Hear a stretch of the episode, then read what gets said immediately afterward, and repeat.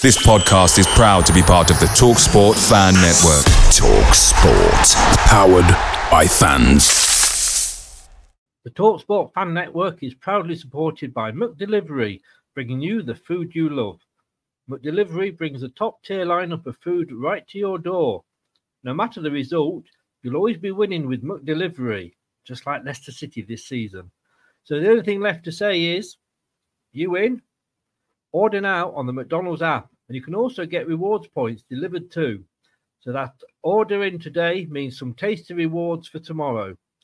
Only via app at participating restaurants 18 plus. Rewards registration required. Points only on menu items. Delivery fee and terms apply. See McDonald's.com. The Talksport Fan Network is proudly teaming up with Free for Mental Health Awareness Week this year. We understand that the journey as a supporter isn't always smooth sailing, but rest assured you're not alone. There's a vast network of fellow fans who share your passion and may be experiencing similar challenges. Honesty is key in any relationship. If your friend asks you how you are feeling, tell them honestly. If you're going through a difficult time, let them know. Opening up about how you are feeling can really make a difference. After all, they are your mates for a reason. Let's all take a moment to talk more than football.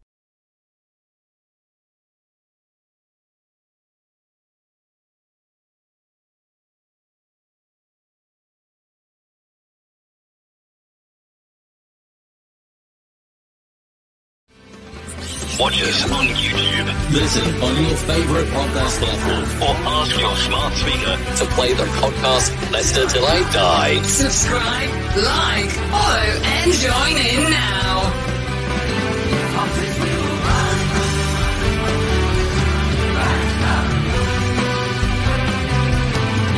Start with Chris. Add a dash of sport, squeeze in some music, then shake, don't stir. And you've got the ultimate blend, LTID, with your host, Chris.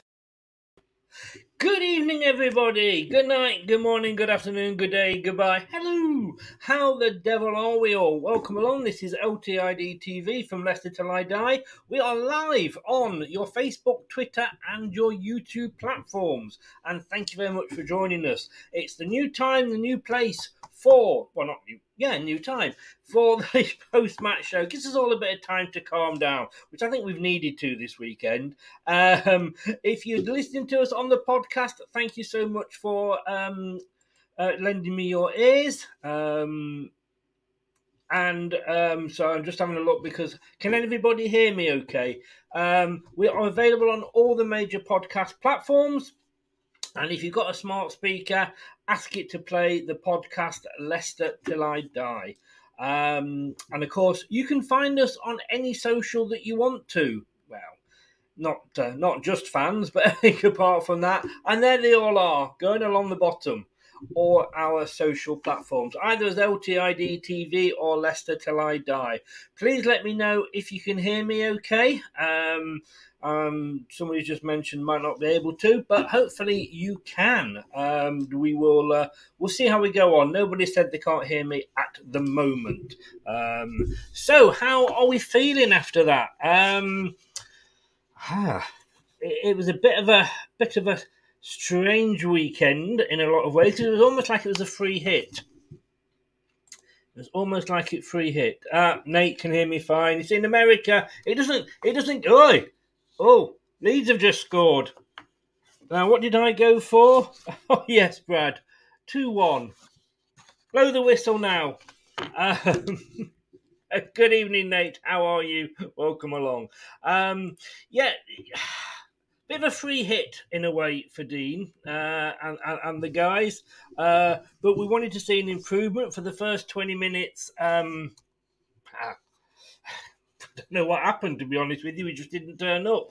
Uh, but no, in fairness, Man City did the job that they had to do. Uh, and I've got to say, um, after that, we did see improvements. And did you know? I didn't know. Did you know? Not a lot of people know this. Um, that uh, you can make substitutions at half time in a Premier League match. Oh, I didn't either. but apparently we can. Let's see if our guest this evening also knows. And I did say we're going to have Steve in because he did promise to come on. Unfortunately, I don't know where he is, but he's not in with us. But uh, as soon as we get Brad on camera, we'll bring him in and we'll have a chat and talk of the beautiful devil himself. Here he is. Brad, good evening, sir. Good evening, sir. You, you know, you know, we all laugh and a joke on here, but at least you can always rely on me to be on time. I would never ever fall asleep and not be late to a show or, or have work issues. Never like me, mate. You know me, true as I am. Never. I mean, you know, if you were talking about Craig, I'd believe you, but not you. no, no, no. And the thing No. is, if, if I ask you to do something as well, you do it. Yeah, of course, I'm me. Ever forget? No, I never get outshite. I forgot, Chris. I know it's always there on time, early. Well, you're just the perfect. The perfect I blame VAR. Sorry. I blame VAR like everybody else does. That seems to work. Where's your thing, bro? Listen to that. Oh, yeah. Yeah, me a TV review. I want it now. Good evening, Nate. Good evening, Leicester for Life. Good evening, Blue Fox. Hope you are all well. Another three points for me by the look of it at the moment. I'm sure it won't stay like that. You know Liverpool. Um, look, let me just say a couple of things I want to say um, before we get going. And I want to start off with this. Um, first of all, I want to point out that down the right hand side of your Twitter stream, it always gives you trending, what's trending. And this evening, we've got Big Six, Bournemouth, Just Stop Oil, and Wankers. Now, what is the difference between the Big Six and Wankers? But apparently, Wankers is uh, trending on Twitter. I think that's what they call it anyway. what have you been writing, Brad? I can't tell you that. It's part of the Wankers Committee. what stays in the what happens in the Wankers Club stays in the Wankers Club. Yeah. Uh, uh, well, unless I forget the sock, but that's a different story. oh, oh, crusty socks. Right, here we go. Uh, I want to just say because I, I am, I have been very quick to criticise Mahrez in the past. Love him, love him, love him for everything he did for us. Of course, I do. But you know the way he left and the going on strike and the sitting on, you know. Paris airport floors, waiting for his manager to ring him. But this was classy. Uh, he put this out at the weekend. Uh, important three points today. Focus on the next one. On a personal note, I'd like to wish at LCFC the best possible outcome for this season. Uh, you can do it. And I'm like I say, I'm quick enough to criticise, and I've just got to say there, that's class in a in a way, isn't it? Yeah, it is. It's always nice. Look, he, at the end of the day, he, knows that he made some foolish mistakes in trying to leave Leicester, and Leicester made their own foolish mistakes in, in a lot of ways. And, and you know, they'll, they'll, they'll, if you wanted to talk about it, you'd get several different views who was in the right more Yeah. than the other. But at the end of the day, you let bygones be bygones. He, he has a lot of very good memories, and majority of the fan base is still very fond of Mahrez. You know, despite how it ended at Leicester, you know, Yeah. fair play to him. You've got to give credit to it. Um, I hope you to overtake Arsenal, and then Arteta out can trend number one Yeah. around the world again. Yeah. Um, Boo is in. Um, it's a shock to see Boo in. Scared me there. It scared we me go. there, Boo did. oh, you oh, oh, there's my three points gone out the window. Uh, Why? Liverpool have just got a third. Oh, for God's sake, you could have at least made me happy and told me that Leeds had equalised. No, I'm ahead of you now. Uh, yes, yes, you are.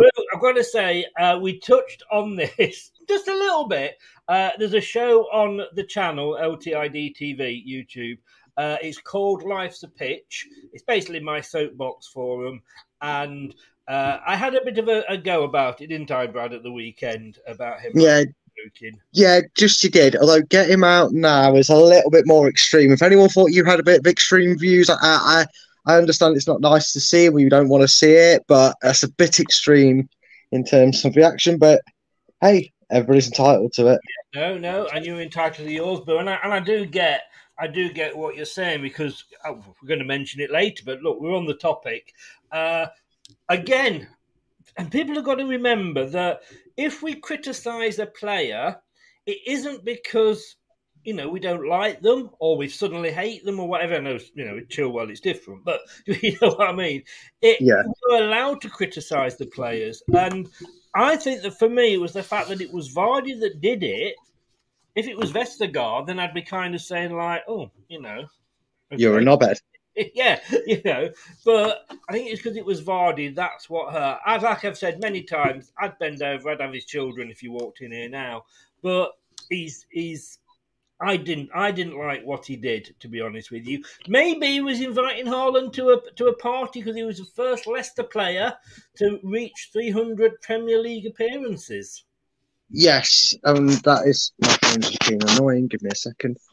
Uh, that's that's impressive, but I do hope for this season it's the last of the sentiment we give him. I hope that was Dean Smith going, oh, let's get the 300 out of the way now, so I don't have to rely on him later on because his legs are gone. And uh, you know that that's the last appearance he'll make as a starting player, unless unless we get safe, of course, before the season ends. But Yeah, no, I, Um, I do. We'll, we'll, we'll come on to Dean Smith. He's got a lot to say about a lot of players.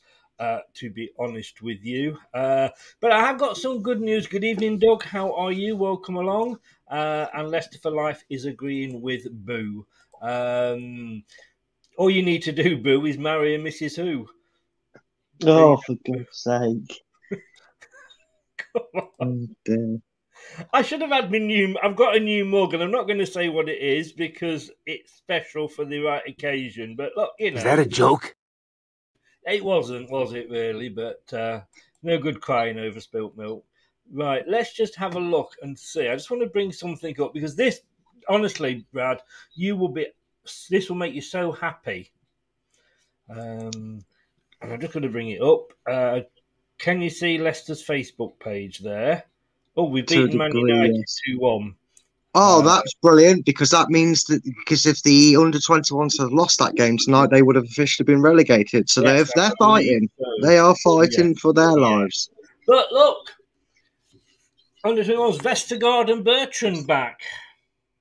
Yay! Let's start a party. I mean, Bertrand, I don't really actually have any malice towards, but the fucking twat of a lamppost is just get out of the club, please.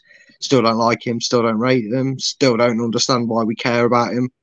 Bertrand, it's a sick note, so I can't really say anything about it. But yay, Vestergaard played I still, football. I still, I mean, on that point, and I, I, I agree with you to a, to a degree. Of course, I do. And you know, uh, it was funny thing. I was on Ant's channel last night doing doing the review, and uh, I've never agreed with him so much. And I was telling him that I agree with you a lot, but I just don't on camera because obviously it makes it more interesting if we if we disagree. But you know, I think, but I feel sorry for Bertrand because I think he's, he's not necessarily a bad defender, but he shouldn't have been bought because he's not the player for our system. And with Bertrand, I thought he was the he looked the best buy of that summer until he got injured, and now we've never seen him again. Yeah, yeah. Again, like it's one of them, isn't it? He's just been an unfortunate player in in a disastrous transfer sagas for us in Yeah. terms of players. And at the end of the day, it's one of them that's always going down as uh, what if because he does have some good attributes. You know, we saw him taking free kicks in pre-season. He looked quite deadly from them, putting Yeah. good balls into the box. He's like he's very clever with what he can do. It's just our House of Cards has a better chance of standing up in a tornado than he does having been fit for a game. It seems Yeah. in the last year and a half. Bless him. You do you do sympathise with him for all the injuries as well. To be Yeah, fair, And yet, uh, we just mentioned that before you came in, Doug, your score, because I had you down for 2 1. So you've just cost me three points. Thank you very much.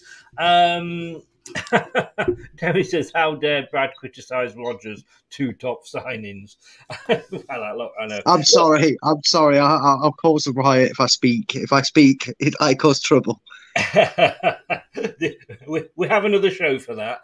Now, look, Manchester City 3, Leicester City 1. Um, it was. It, I- it was a free hit, um, and, and, and I'll say that, and I don't have a problem with saying that because there's teams that have been better than Leicester this season that have gone to the Etihad and have not come away with just losing by two goals. And when we were 3 0 down after 20 minutes, and I was looking at Southampton fans you know, in, in streams going like, wait, our record's going to be safe today, isn't it? It's going to go now, you know, it's going to be 10 by the end of the game. And I'm sat there thinking, bloody could do, you know. and so I think 3 1 isn't to be sniffed at, but, and you could argue that, you know, did Manchester City take their foot off the brake when they got 3 0 up after 20 minutes, Brad? Yeah, it's, it's easy to say that, but the thing is, there's a difference to how Man City take their foot off the gas and how other teams take the foot off the gas. Mm. Other teams take the foot off the gas by slowing the play down. They're methodical. They they don't give you a sniff to get a goal to get back into it or have enough time to get back into it. They take the tempo right down. Man City were already doing that, so it's actually kind of hard to judge how they went about that second half to do it. The way they take the foot off the gas is they take Haaland off and they take Diver uh, Diver Grealish off, and they take like them sort of players off. Um, because you know the, the, the, you can't rule Bayern Munich out of a comeback. I mean, Man City, the only thing they're bottling at the moment is Champions League. So why that's still a uh, a thing for them? They'll be cautious that they don't want to let a three 0 lead slip in the Champions League. Um, so yeah, it's understandable, and I know we'll probably talk about it later on, so I won't say too much. But it was nice to hear what Dean Smith said about that conundrum, that kind of situation. Was it Man City taking the foot off the gas, or were we better, or was it a mixture of both? Because you've still got to give credit to both. You know, Man City tried to not give Leicester any impetus, although it nearly backfired on them. Oh well, fuck you, Leeds. I'm glad no, I should. No, it's offside. Don't worry, it's offside. Uh, you know, this is the last time I ever give Leeds any credit. Um, they're going to lose every game from now on. But you know what I mean? You have to give credit to Leicester because Man U could have still strolled that around the park and scored another goal. Yeah, they could have scored two. It could have been five 0 Leicester needed to show something, and we saw something. And like we said, Chris, doesn't matter how much control Man City had right side of Ederson. Maddison makes it 3 2. Inch inside the post, it's 3 all. You know, Praet doesn't scuff his chance. Could have been a goal. It's just one of them. You, you, you take what it is in football, and, you know, we wouldn't have deserved anything. It'd have been the. But we have to take positives just because of where we are. I think so. I mean, Boris said here, and I, I, I, I say respect your opinion, Boris. I don't agree with this one. Free hit if you've thrown the towel in. I, I don't know that you know, that that's fair or not. Uh, and I've got to say, Man City showed us a lot of respect. I think. I mean, you know, you look at that game, and if you're Man City, you're thinking. This is a stroll in the park. Let's put the B team out and we can beat Leicester. But they didn't. They've got that Champions League um, game, you know, midweek this week. And if you, and it's a 3 0 up, but they want that Champions League more than anything else. You know, we know that. And they could have easily, you know, thought like you know that's where we're going to put all our our eggs, if you like. But they didn't. They played the first team, and yes, they came at us because that was the game plan. They wanted to come at us and put the game to bed, knowing that they've now got you know a position to well with what Arsenal did to um to catch them up. So. I, I think fair play to Manchester City for showing us that respect. Yeah, definitely. You uh, you know, it shows that they they looked at the game and went, look, don't look at where they are in the league. Look at what the situation is. They've got a new gaffer. They're training in high spirits. He's saying a lot of positive stuff, la da da da, and all that jazz. Let's not give them. Let's not allow them to give us a frustrating game because, you know, had it had, had that wonder strike by John Stones not gone in, and, and Ndidi didn't play cartwheels with his hands you don't know what what could have happened, and that's the joys of football. Hindsight's a wonderful thing, but Man City, like you said, would have Pep Guardiola would have made sure they went into that game going, let's not give them sixty minutes of nil nil, please, because they will get a goal and they will feel they can hold on to it if we do that. We need to kill these off. Uh, and mm. they did ultimately because the result was 3 1. But um, yeah, it's respect due where it is. And you've got to give credit to your opposition when they do that to you. They do, yeah, yeah. I mean, and it's not bad, you know, when you're taking a player like uh, Haaland off and bringing a player like Alvarez on. That's, uh, yeah, nice yeah. place to be in, isn't it? You know, um, it's a bit different to taking. Uh, uh, Souttar off and bringing Vestergaard on, but look, you, you know what I mean. Look, let's just quickly run through the goals. Um, that was a stunner for the first goal, but could we have played it better from the corner? Yeah, in hindsight, you could have, but uh, you in you could have, yeah, but you, you take into account where we are, how we've been at set pieces, how terrible it's been, and then you think them players know what's around them. You've got Haaland breathing down your neck. You've got Jack Grealish in the box. You're thinking, hoof it, get it clear. Gets it aerial, but no distance on it. And when it drops like that, oh, Leeds, fuck off and go and get relegated, will you? Piss me off. Just piss me off. So what did you? I South, Southampton, Leeds, and Forest can all go down. Fuck it. We'll stay up. Sod Everton, they can stay up and all. Look, Boris has gone here. Five, four, one. He's throwing the towel in. I mean, but it wasn't. It wasn't. This annoys me. This annoys me because people don't understand that football's changed in a way, right? Yes, five, four, one was how Leicester played off the ball, but then there's then there's in possession of the ball, and in possession of the ball, we went to that attacking mode. We went three, four, one, two. It, you have to understand how lineups work a team doesn't play just one way for 90 minutes. They have a right when we've not got the ball, this is how I need us to be. We need to be backs to the wall, defending deep, getting the ball, and then springing the trap. And when we spring the trap, I want us to move in this shape. And that's where you get it from. Times are not the 90s, the 80s, the 70s, and the 60s anymore. Football has this newfound thing where you have to have two styles of play depending on who has the ball it's not throwing in the towel trying to wait for the ball and then do something with it because that's how we won the bloody league. Another another first tonight. Terry's talking sense. I'm only joking, Terry. yeah, I love you, Terry. I jest. Uh, Rodgers had 10 games to assess his players when he arrived. Smith has none. And Man City was the first opportunity. And let's face it, we weren't going to get relegated, really, when Rodgers took over. So, he, you know, again, he had a bit of an easier ride. I think it was a game where Dean Smith will go, right, I'm going to mm. try a few things. Um, you know, he brought Soyuncu back, and we'll come on into individual players afterwards. Uh, but you know, he'll look at it and he'll go, "Well, that didn't work." Ah, well, that was yeah, that actually worked quite well. Yeah, that other thing did. Yeah, hopefully that's what he's doing. Um, yeah. And and I can say for me, look, when was the last time we beat Man City? We beat them six three a few seasons ago when they didn't have a defence.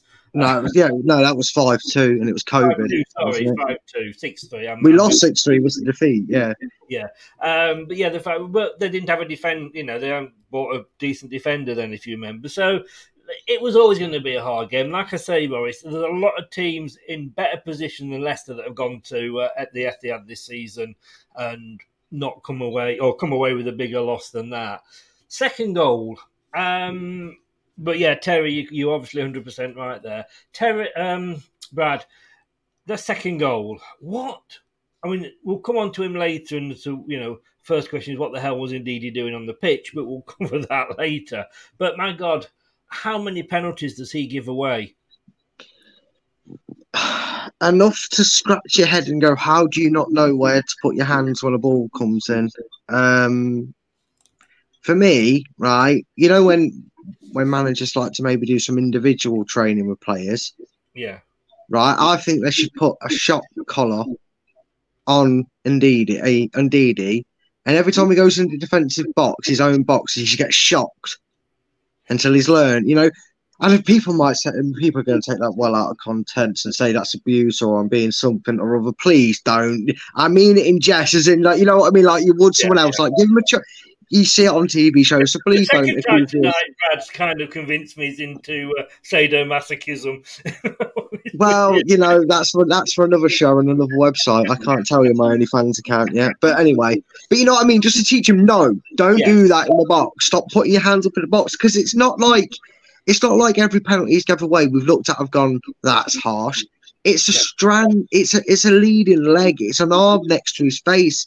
Even Dean Smith said in his post match. If he doesn't have his hand there, it hits him in the face. Why is he afraid to let him in the face? It's coming out for a corner. it's not for a corner the penalty. How many defenders, and this again was happening for the third goal, defenders these days turn their back on the ball. And mm.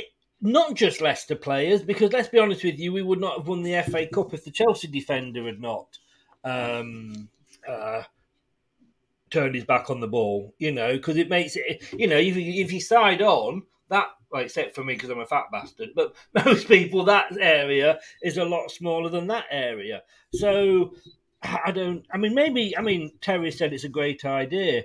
Um, I mean, what about just tying his hands together? Well, yeah, he'd still find a way, though, wouldn't he? He'd probably put his hands up just to ask someone to untie the rope and legitimately give away a penalty. Yes, yeah, fair point, fair point. he is a liability, and to me, this kind of unfortunately, and whether you, you know, I know I got accused by Ant yesterday of uh, of Rodgers hating, and I've got to say, yeah, I was because you remember how players and managers are when they leave the club, and you forget the success. And yes, he has brought us success, um, but he has also ruined a lot of players. Tielemans is not the player that he was two or three seasons ago. And Ndidi is another example. Yeah, yeah, lost his way, lost his head. Uh, I think I, I watched the majority of your stream back with Ant, and I was like, um, just feels like he, you know, I just it just feels like he's got it in the back of his mind about that injury, and you know, him and Ricardo uh, are two players that we've both discussed, and I'm in agreement with what you both said about Ricardo that maybe this season we need to see what value he holds with his injury record, and maybe it's time to move him on. Not because I don't think he's a talent that could do the job, but it's just that injury prone record is leaving us cold because we're not feeling the need to replace him because we know if he's fit, he's one of the best right mm. backs we've seen at the club. But yeah, yeah, I just don't. I just something's gone in his head, and maybe yeah. it's time we move him on. And I don't know, twenty-two million on Soumaré and, and Mendy deserve the chance. Yes, they are. I hope they do, Doug. I hope they do. Sorry, Leeds fans, but I hope they go down. Just... All I can say, Doug, is if you're doing this job earlier in the season, they might be going down. But at the moment, because you couldn't beat them earlier in the season, they're actually outside the relegation zone.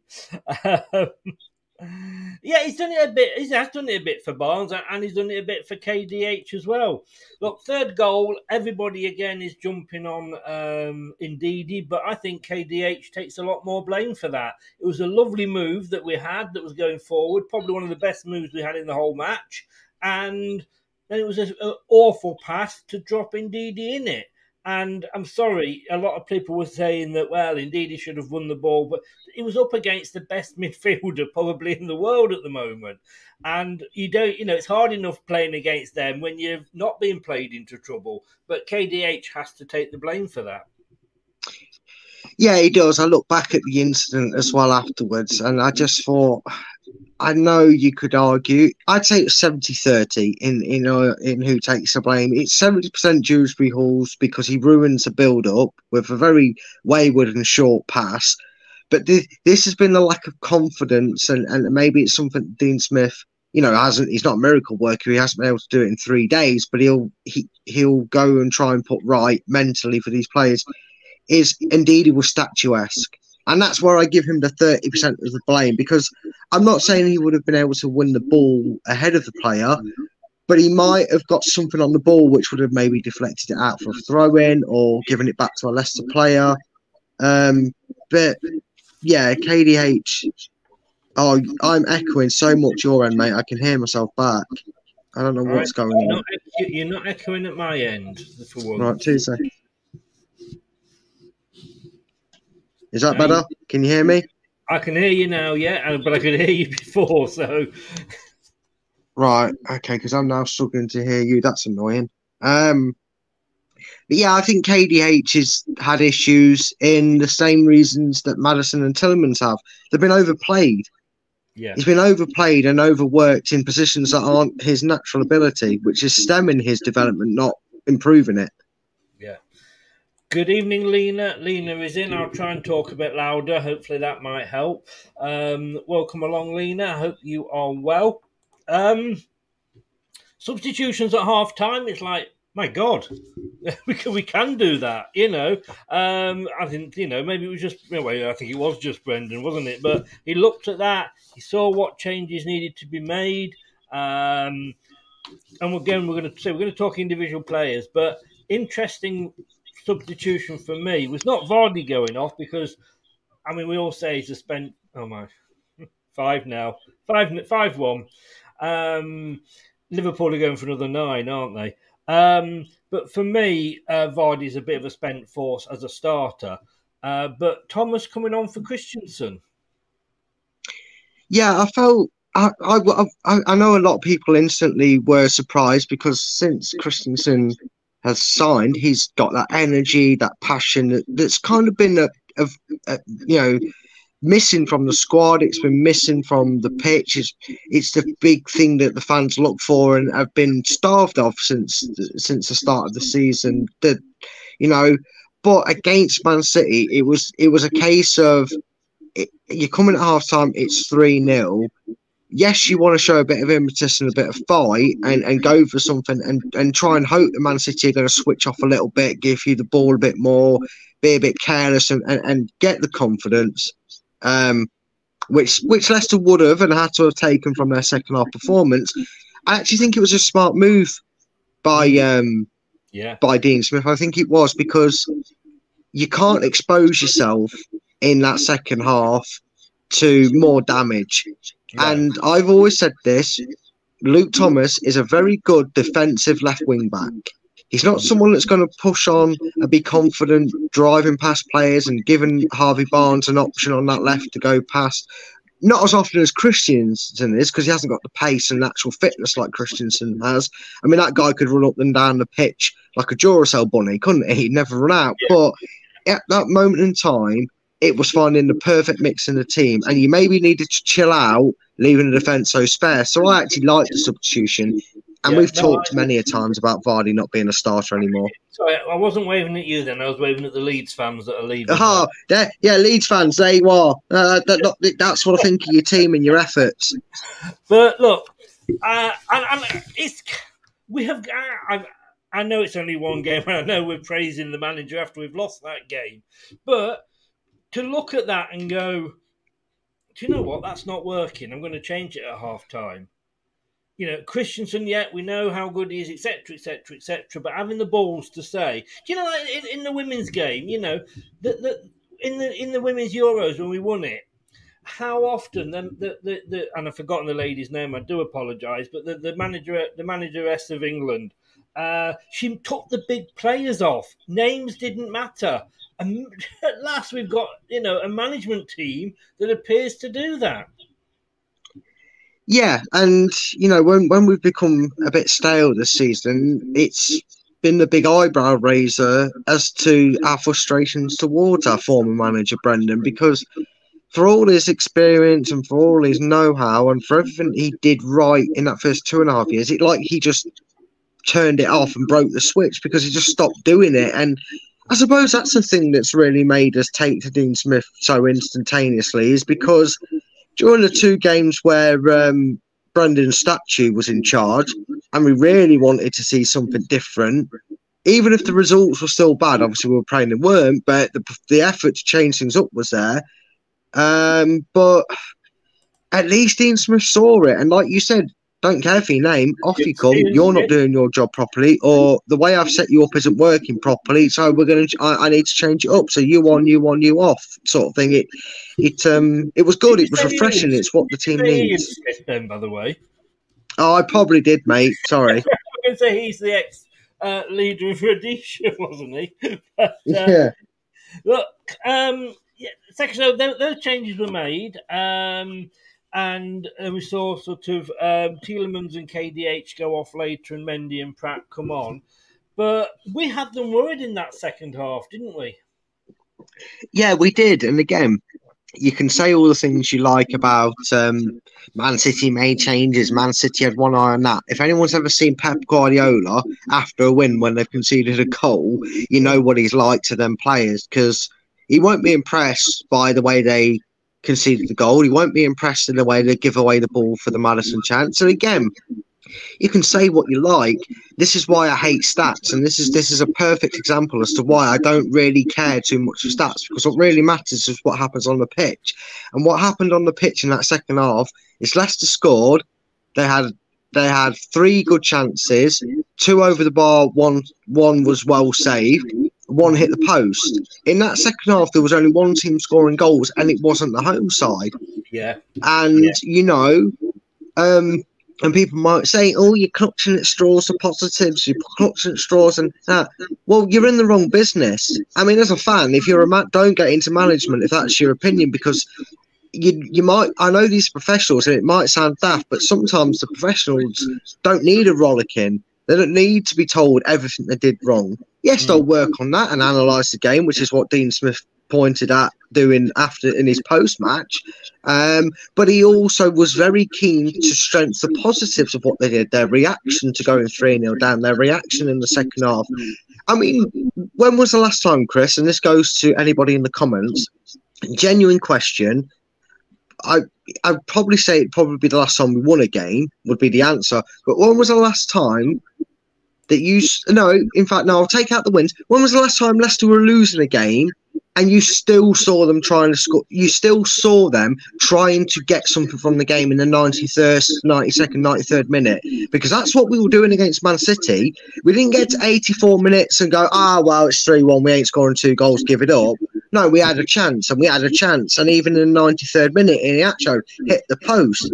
And he weren't like, oh, oh, well, I'm not bothered. It was, oh, God, I wish I'd scored that. We're, we're still in a couple of minutes, sort of I thing. mean, talking of Nacho hitting the post, um, I mean, at three at three one, had Maddison squared the ball to Nacho, had his shot been an inch to the left, uh, we we would have been looking at a three three, uh, and with a hat trick for for the Nacho man. Um, and we, we would be looking at a different story, wouldn't we? That's how close we were. And whether you say they took the foot off the pedal or what, but they'd got all their big hitters off the pitch by this time. Um, obviously, can't bring them back on, and that's I think why why he was worried, Pep. Yeah, it was, and and and again, it just shows the attitude in in the way the management went about it. Because I feel like if Brendan Rodgers had managed that game and Iheanacho had scored the goal and hit the post, it'd have been more focused on the fact that he was unlucky and, and he should have done better with his one that he missed and talk about the one he scored. You know, you you look at the way Leicester went about it, and like you said, whether it was twenty one shots to three. What would have mattered at the end of the day had them chances been put away is Leicester took as many as Man City did. Yeah, At the end of the day, one very good point was apart from that save off Riyad Mahrez, hmm. was there anything Iversen really had to do apart from pick the ball out of his net three times?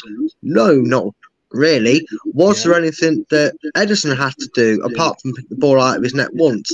He made a couple of saves. So hmm. in the end, it doesn't matter whether you deserve it or not on stats.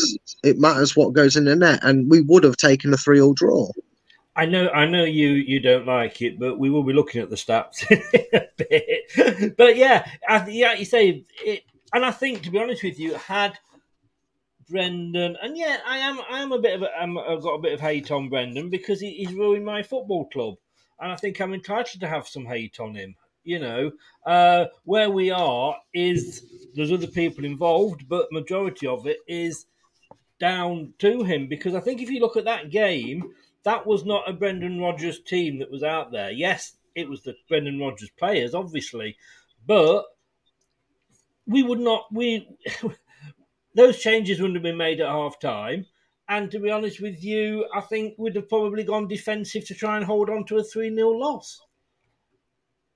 Yeah, um, so if you're wondering why I'm going off the camera, I can't be bothered to try and fix this because it's doing my head in. So I'm No, going no, near no, my earpiece, and I all you see is the door. Yeah, Yeah. Um, but yeah, I, I- honestly, people might be saying about this, and I know there'll be them depressives going "Mm, substitutions, man, City, gas off the fort, yawn to the same old repeat broken record statement. But if Brendan Rodgers is in charge, right, then I would have 100% agreed with Boris on saying we threw in the towel because Brendan Rodgers would have kept it at 5 4 1. He would have had nine men behind the ball. He'd have kept Vardy on for 80 minutes or 85 minutes before he put Dakary and Acho on. Could predict it like a, a sheet, right? He'd have taken Ndidi off and put Soumaré on. He'd have taken KDH off and he'd have put Mendy on. And he would have left Vardy on till the very end until it was pointless and we'd have either lost the game 3 0 or we'd have lost the game 5 0 because it has shown no intent on if we concede one, let's at least score two. We don't get any points for winning the second half. We're not Jock Wallace's rules, but let's show what we are capable of and, and, and get our own confidence from it because that gave us a more pleasing afternoon than what it started out as for the first 20 minutes in it. The rest of that game was a bit more pleasing on the eye to watch from a Leicester perspective. Oh, no, I can't hear you. So I'm muting myself so in the hope that you wouldn't hear any, you know, get the echo. Um, yeah. he didn't get the echo, he didn't get any of me at all. Uh, but we did when we won the second half. We should have one and a half points. Um, but look, this is the, this is the the truth of the matter is is that is how the table looks at the moment, and it is it is depressing. Uh, but we've got to take hope that I think we've I think we've stumbled onto the right manager because of other managers that turned us down.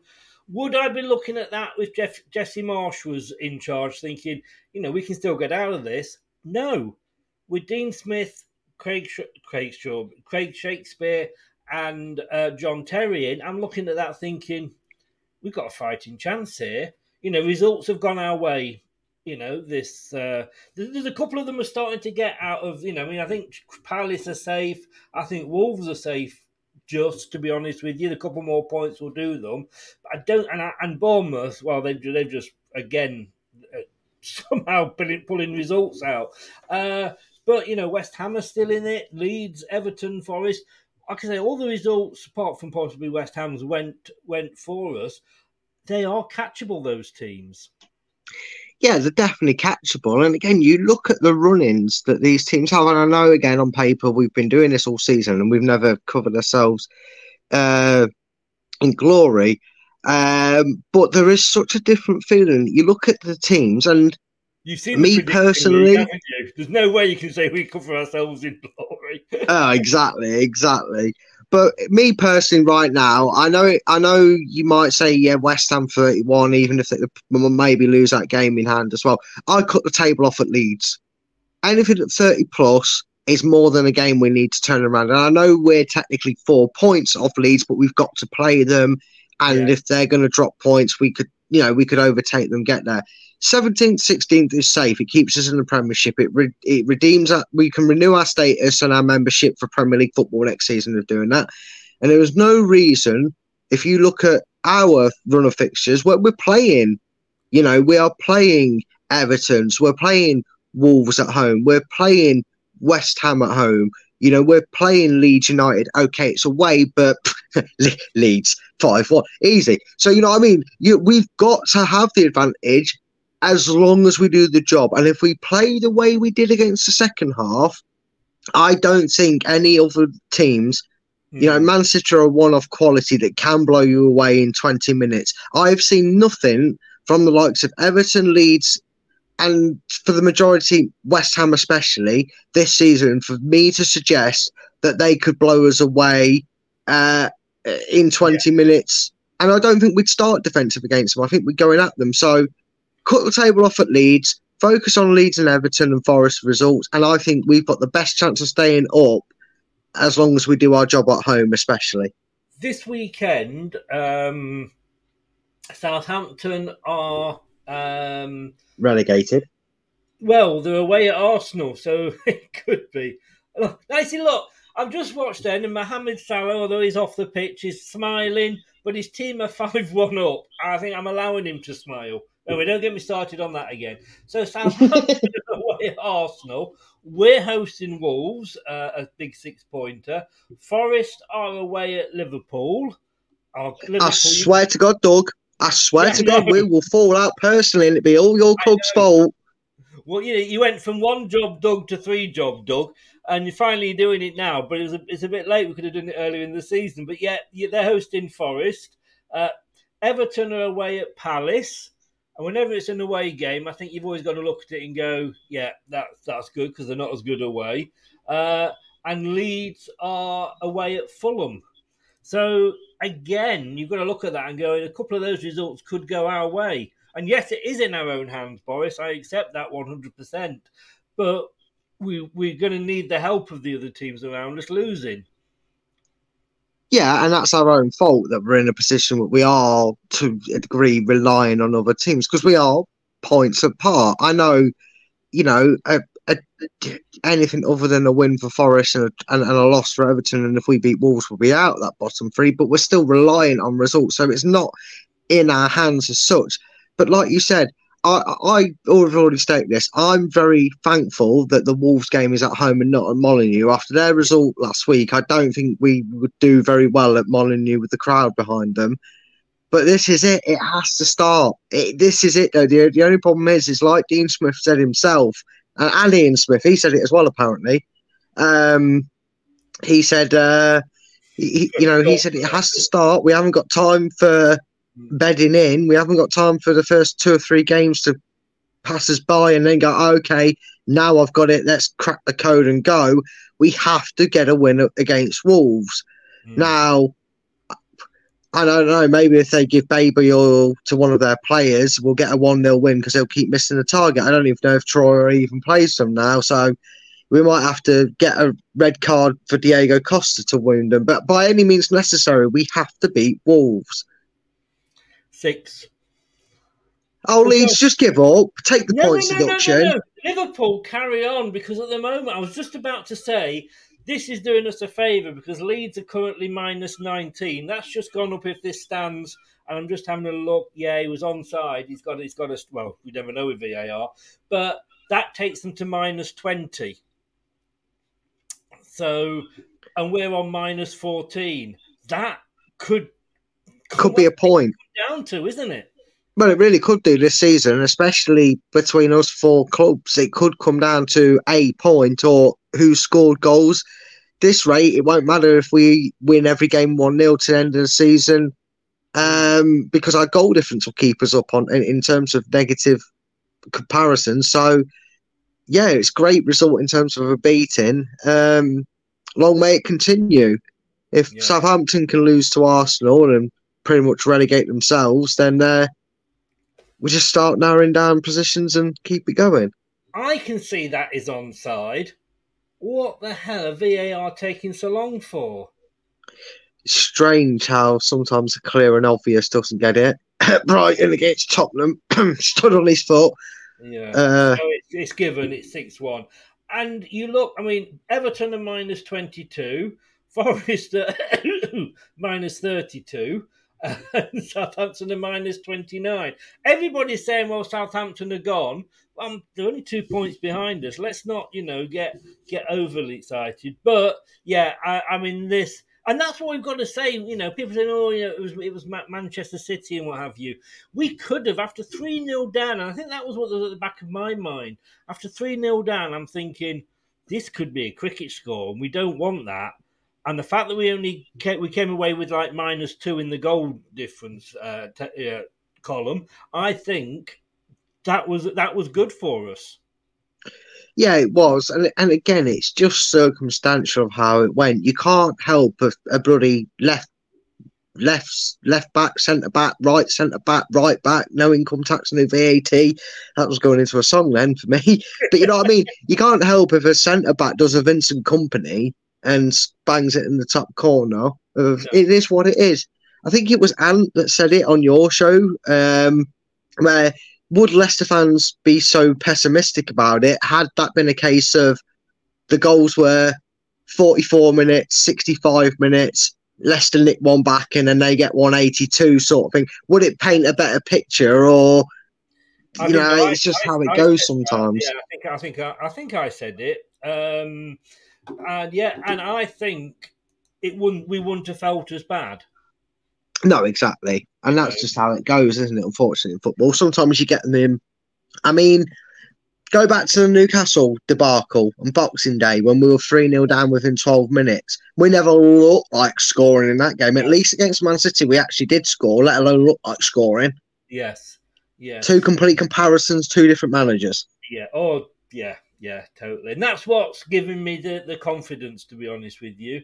And also watching the Leeds owner squirming in his seat as well. Oh, no, Um, but remember, they've lost 6 1, so Leeds would have played really good football.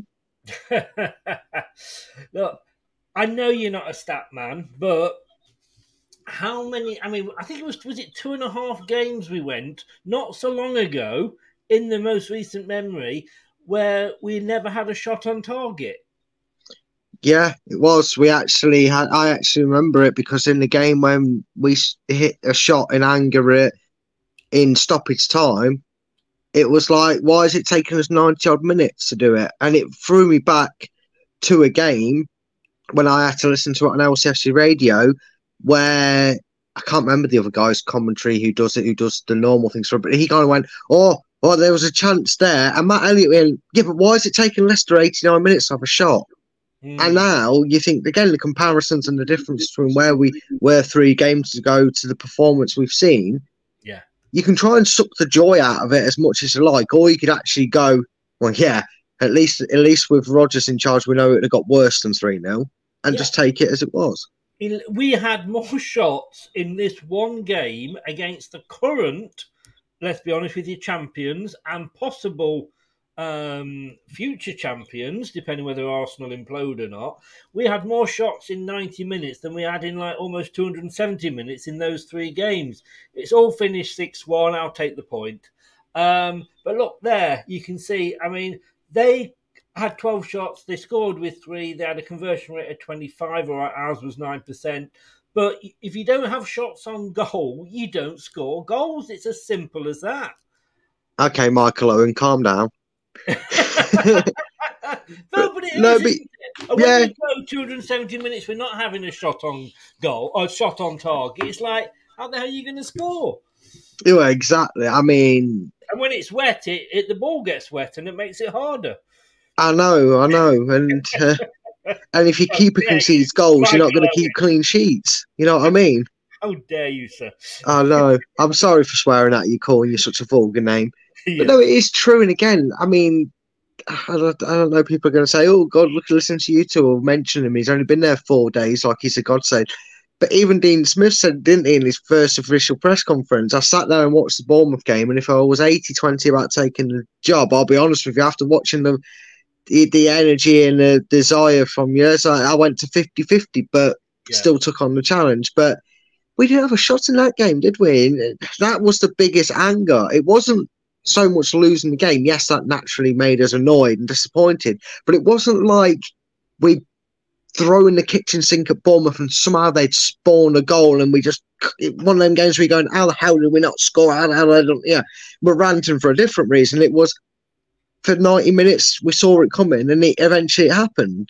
You know, you you'd like to feel that that second 45 minutes, if that's the blueprint for how we play these last seven games, that we're not going to come away and have a post match like this and be going, oh my God, same old Leicester did nothing, no shots.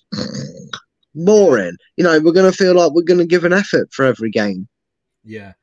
Um, Boris says if we don't get corners, we don't get shots on target. Well, I mean, I don't know. That's you know, you, you could say that, but look, twelve attempts to Man City. Of those twelve attempts, only two were from open play. We had eleven shots on target, seven of which were from open play. Only four from set pieces, and only uh, but eight from set pieces um, for Man City. I, I can say, I know you're not a big lover of stats, but I'm looking at that and thinking, I mean, you know me, I, I've I've I've torn into the side this season when we've, you know, as a Premier League team, we've not had as, you know, a, a, a shot on target, like I say, for two and a half games. When you look at that, we, you know, yes, we lost, but we were going toe to toe with the champions. Yeah, um, we did in parts of the game, and I think that's the thing that just kind of people read too much into these stats for because people go, "Oh, no way, the game was that close. There's no way that's that." Well, we did. You forget that we did actually have a spell of dominance, Hmm. and that was shown. If you was to show, if you was to put that um, in them time brackets of say the first thirty minutes, it would have been zero shots on Leicester side, and Man City would have probably had six. But if you went on say the 60th minute to the 90th minute in the last half hour, you'd have probably seen one shot for Man City and six shots for Leicester. So it's periodically where the um, why the stats look more even than they do.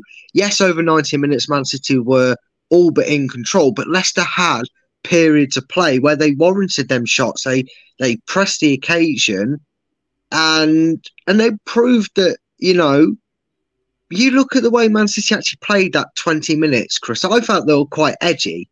You know, not just the way they, because the way they gave away the ball to Mad- Maddison wasn't lackadaisical. It was nervous touch of the ball. He couldn't get it under control. And like you said, you know, if that had gone in, Pep Guardiola would have been going, oh, maybe I showed my hand too soon. You know, he- they would have been nervous. They would have been nervous. And I know people say hindsight and all that, da, da, da and and you know some negative Nelly would have probably gone. No, Man City would have just gone down the other and scored four. Mm, There was no sign of it. No, I just funnily enough, just af with you with you saying that, I'm just going to show you this, and I don't know if you can see this on your phone. Um, but on that screen there, it just shows, like you say, after sort of the you know the last. Well, after 75 minutes, you can see the yellow there, which is Leicester. So I know it's a bit confusing, but you can see we were we had quite a bit of the play in that last sort of 20 minutes or so.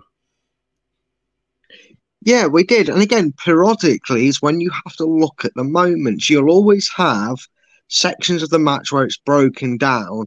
And if you again, if you was to put that to the first 20 minutes, you'd be going like that. Where's Leicester's f- numbers? Where's Leicester's yellow bar? Because it wouldn't have existed. And it just tells you that Well, you can see you know a game is 90 50 minutes and just because- minutes, there's only one bit of yellow at the bottom there. exactly exactly you're hard it's like you're looking for a needle in a in, in a in a hay, haystack as they say but Yes. that just tells you and again however you analyze the game whatever your opinions are on on how teams went about it in the second half it tells you that Leicester found a way to not just cope with Man City but penetrate them get in them and puncture their armor and yes, inevitably, it didn't. You know, in, in the end, it didn't account, account for anything in terms of a result. But it shows you enough to know that we have changed something. He has managed in three and a half days to change something, because again, anybody in the chat would honestly tell me any game this season, Leicester were 3 0 down, 2 0 down, or just losing a game in general. Did you feel or see anything on that pitch to make you feel that Leicester were going to get any form of positive from it? That was the first time this season I've seen Leicester lose a game, and I've seen that t- effort in the second half gone, you know what? If he'd have offered me 3 1 at full uh, at the kickoff, I'd have asked the referee if I can pitch the result now and take it, and, and as long as the performance is there. And Yeah. that's where we need to be looking at. This is where it does show the gulf in the two sides. You know, the passes 781 for them, 329 for us. But to be honest with you, it's not unexpected. Uh, you know, uh, and again, you know, like you say, you you can take what you want out of stats, you can ignore what you want in stats, but at the end of the day, that's why. You know, that's what your money buys you, I guess, doesn't it? You know, 781 passes in a game. But uh, at the end of the day, we, as you always say to me, Brad, the only uh, stat that matters is the number of times that ball goes between those uh, white pieces of wood. Um, exactly, mate. That's that's the ultimate one that decides your result and your fate in the end. Yeah. Um, just want to bring this up from JB. I'll, I'll let you. Um, said Man City helped us out subbing their main players off. Like I said earlier, JB, I don't think you were in, but Alvarez coming on. Is that doing us a favour? I mean, you know, you're replacing one world class player from Say- another one. Yeah. sa- saying Man City sub their best players off helped us out is like I don't know. It's like saying that you de- you downgrade. You, you decided to spend the weekend at your seven bedroom house instead of your eight bedroom house. You don't really notice the difference that much. They have put that side out, JB, as a starting team before. We played without Haaland at the King Power, uh, so trust me, saying that they helped us out. Go on, honestly. This is the only time I really desperately express this, and people are going to say I've got a love interest in Pep Guardiola. I don't. I still think he's taken an easy job all his life, and he'll never take a hard job in terms of money and unlimited talent being at a club. But go and listen to his press conference, his changing room antics.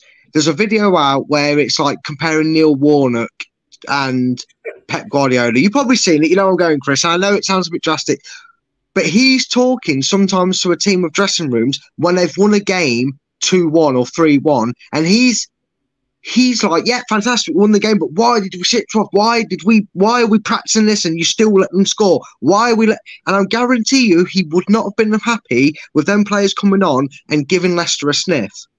No, no, no. so no. you can't look at it as if why were Man City doing us a favour? Did did Pep Guardiola go?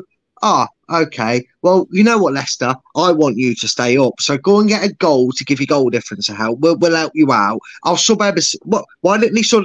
Did he sub Ederson off and put like a five foot bloke in goal? No, he put strong, good goal scorers. I mean, Alvarez has scored 11 out of his 14 goals at, at Manchester at, at home this season. So they weren't exactly putting on a non-prolific striker. So again, I mean, like like Ray says, an eight-bedroom house or a seven-bedroom house, you don't notice a difference too much. Not if they're all en suite. Uh, Exactly. Ray says, yeah, Harlan is a Vardy fan. Um, but JB also says, I was positive a few weeks ago about Leicester staying up, but now I can't see it. We are spineless. And, and I mean, obviously, you, you, you watch the game and, and that's your opinion, JB. But for me, I actually feel more positive, a hell of a lot more positive than I did a few weeks ago.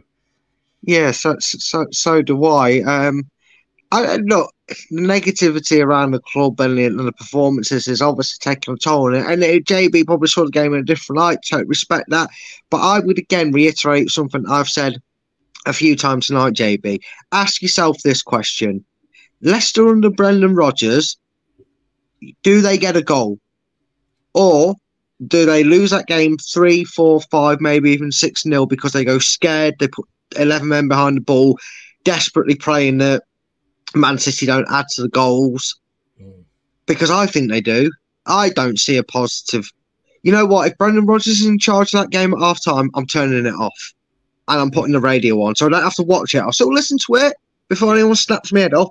But I was turning if Rodgers is in charge of that team, I'm turning it off because I know what's coming. No substitutions until the 60th minute, like for like, Vardy on until Nacho comes on 86th minute. Leicester lose anywhere between 3 and 9 nil. Yeah. That's what happens when Rodgers in charge. Smith changed things up. We got a goal. We had a few. We had a good go at Man City, regardless of Man City's mentality and concentration levels. You can only play what's in front of you. And I'm like you, Chris. I've gone in. I've looked at that game and gone, you know what? Go for it. I've got a bit more. I, I had no belief. Yeah. I was still under the impression we're going to see the same old, same old. So from what I Away days are great, but when you can't play away, there's nothing quite like playing at home.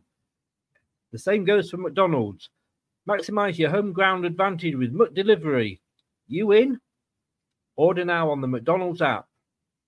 At participating restaurants 18 plus, serving times, delivery fee, and terms apply. See McDonald's.com. The Talksport Fan Network is proudly teaming up with Free for Mental Health Awareness Week this year. We understand that the journey as a supporter isn't always smooth sailing, but rest assured you're not alone. There's a vast network of fellow fans who share your passion and may be experiencing similar challenges. Honesty is key in any relationship. If your friend asks you how you are feeling, tell them honestly. If you're going through a difficult time, let them know. Opening up about how you are feeling can really make a difference. After all, they are your mates for a reason. Let's all take a moment to talk more than football. So, to what I'm used to seeing, I'm actually swapped. My confidence is here that we can get out of this situation. Yeah. I mean, just quickly looking there, I'm not going to go through Manchester City, but you can see they've actually not been listed with any weaknesses. But, uh, you know, they're saying Leicester created a high number of chances relative to their possession, were effective at creating goal scoring opportunities from long shot situations, were effective at creating goal scoring opportunities from set pieces. It's a long time since I've looked at one of these post match and seen any positives on, on the Leicester side. Okay, we gave the ball away a lot, uh, a lot of free kicks around the box, yeah, uh, and we were caught offside often. But that doesn't read too bad to me. No, it doesn't. A, there's actual positives in the Leicester section, and and it's not full of negatives. And B, the negatives that are there, I would say, you know what? I'd say 100% of the league has that as like a nitpicking negative, especially against a Manchester City side. Yeah. Uh. You're going to give away free kicks. You're going to give the ball away. Um, teams will do it far less than Leicester did in that game, granted. But you know, when you're talking nitty gritty, I again, I don't know. I just again, people are going to say, "Oh, you've got a hate campaign going here, you pair," but Brendan Rodgers, there's no there's no positives from that game. I'm telling you that now. Before the game was even kicked off, Brendan Rodgers in charge. Leicester's positives are it, the season's not over. That would be the only positive you'd be able to put up for us here. At least there's genuine positives being written, and it's a good thing, Chris. It's better reading. It's still not brilliant yeah. because we lost the game and there's still things that need working on, but it's better than what we've been reading for the last seven, eight, nine, ten, 38 games, you feel like watching Leicester yeah. this season. We're going to just take a very quick 10 second break and then we're going to be looking at uh, some of the individual players and performances straight back after what the Fox said. Hello, Matt Elliott here. Hi, Alan Smith here. Hey guys, Iain Hume here. Hi everybody, Gerry Taggart here. Be sure to watch Chris and Leicester Till I Die TV for all the latest Leicester City news and information. You can also subscribe on YouTube and various social media channels for the latest updates and news on Leicester City Football Club. Come on, you foxes! Indeed, and please do what they say. Subscribe to the channel if you are new, and do the same at with Brad's channel, Top 10 Battles. Um, so we're going to go through, like I say, just a few of the players um, uh, briefly. But uh, for me, Kieran Dewsbury Hall needs a rest. Um, I just think, is he as good as we seem to remember he was? Or uh, is it just the fact that the whole team's kind of like that at the moment? See, this is this is the problem, and I, I, I, I do feel for Dewsbury Hall, and I don't like the fact that I'm already seeing fans going, "Oh, we need to take the blue tint off. We need to just forget it. He's not as good as we think he is." No, here's the problem, right? When you've got a creative midfielder, right, and, and and I'm not making any comparisons in terms of ability here. I'm just making an, a, a quite obvious point in their role when you've got a creative, expressive midfielder like Dewsbury Hall and Maddison, your team, right? You need to learn to allow them to do their own devices. And what I mean by that is, what have we seen from Madders this season and Dewsbury Hall that they have in common?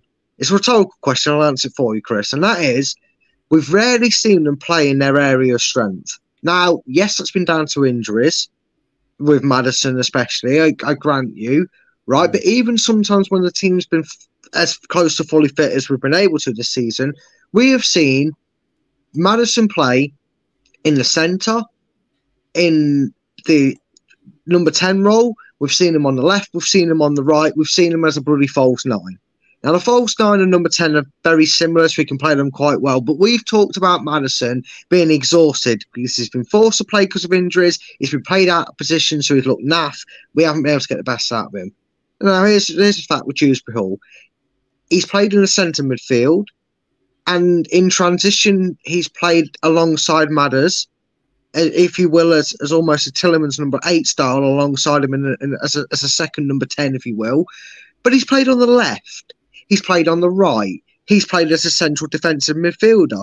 So that's three out of the five positions he's played, right? This is a pair of them. They just have in common five different positions and roles they've been asked to play. Only two of them are they good at. and that is similar areas of the pitch. You cannot look at Dewsbury Hall's season and think, oh, he suddenly lost his ability to play football. No, he's just not a defensive midfielder. He's not a wide midfielder. He is an attacking, creative midfielder, and you need to give them two players that middle role. You don't like Dean Smith, and I'm sorry to keep bringing him up the things he said, but it's true. It's like Dean Smith said about Maddison. The first thing he turned around to Maddison said is, "Why do you keep coming so deep for a ball, and why are you getting the ball so deep when you can't do bugger all with it?" Basically, that was the longer term. And it's the same for Dewsbury Hall. He's got electric pace. Look at his goal at Liverpool, Chris. Did he pick the ball up inside his own box, or was he fed the ball on a counter break and he burst through their defensive line? No, mm-hmm. he picked the ball up on a counter press, burst through Liverpool's defensive line, and put us 1 0 up. That's how Maddison scores his goals this season, and that's where you get the best out of Dewsbury Hall. You have to look at how a player's utilised sometimes and not how they're performing. I know we expect them to be able to do numerous positions, but you can't ask somebody to do a job that they're not that talented in. And unfortunately for us, whether we like it or not, Dewsbury Hall might be a one position pony, if you will, because he cannot do the central defensive work. Play him in his strengths, and you'll see the best out of him. And do you think he? Uh, I mean, obviously, when he burst onto the scene, he was great, uh, and he had well, maybe say he was playing a different role then. But you know, were or was Rodgers? We know, we know Rodgers, and I think it was Rob Tanner at the Athletic. So I do respect what he says. Said that Rodgers doesn't have a small squad because he has the same size squad as everybody else. He just has a smaller pool of players that he he trusts and, and wants to sort of pick, and you know, Dewsbury Hall, is it, you know, yes, we know he can be good and he's attacking and his heart's in it and what have you, but he needs, you know, he, you can't keep picking him on how he was a season ago or even nine months ago, can you? Yeah, and I, I, I think we saw that with the lack of substitutions throughout this season uh, by um, Rodgers. Because, look, there is not a manager in the world from Premier League down to the Isthmian Premier League. Shout out to technically my second time, my second team, hashtag United, if you know the YouTube channel, who've made it to Isthmian League. That's why I brought it up. They're in the Isthmian Premier League next season. But from any line of football, whether it's five side and you're a manager in a five side team or not, you have your core players that you prefer to play, not just because of favouritism, but because they're a little bit ahead of the talent pool that you've got there. Um, oh, okay. On terms of a weak foot, no, he is all for the passing. He does need to improve on. There is still get parts of the game that he needs to improve on. I'm not saying he's a perfect midfielder, JB, but I'm saying he also needs to be able to focus on a particular position, and area of that focus. But anyway, as I was saying, it's okay having a core trust group that you have. And if you was to ask any Leicester fan, I would say the core trust at the moment is um, Soyuncu when he's playing, James when he's fit, uh, Maddison, um, and then Iheanacho. And then you probably got arguments in other positions, certain areas and whatnot. But if you ask for me for five key players, it's probably Iheanacho, Harvey Barnes when he's on form, Maddison, and someone like Faes, etc. at the back, right? But what you've got to be willing to do is exactly what we saw on Saturday, and that is okay, I love you guys. Yes, you can turn a game and, and make a game your own on uh, on your day, but you're not having a good day. Off you come. Dennis Praet, Mendy, etc. You're still more than capable to do your job. Go and do your job out there and do what I know you're capable of. And that's something we lacked and lost with Rodgers, clearly through um, strange relationships. And that's the biggest thing that we're going to see a difference in for, for the remainder of the season. We're going, to go through player ratings briefly afterwards, but I was surprised at this rating because Youri Tielemans, I'm not. I've not been his biggest fan. I don't agree with what he's doing with his contract. Um, but you know that again, that's another story for another show. Um, but he is obviously one of our most talented players. Now, I don't think Rodgers was using him to his best ability because I don't think that the teams that were linked, well, I'm going to say linked because nobody came in with a firm offer, but teams that were linked with him a couple of seasons ago obviously would, would were not even being mentioned in the same breath as him now. Uh, but I think he's been played out of position a hell of a lot. Now this was, and, and I've just saw, and again another player like you were just saying that he's been sticking with week or Rodgers was sticking with even when he was having a bad game. It was like he could score five own goals and Rodgers still wouldn't take him off. It was like Rodgers and Tielemans was like. Uh, uh, Taylor and um, Junior Lewis almost to a point. Not quite as bad as that, but you, you get where where you get where I'm going. Um, Yeah.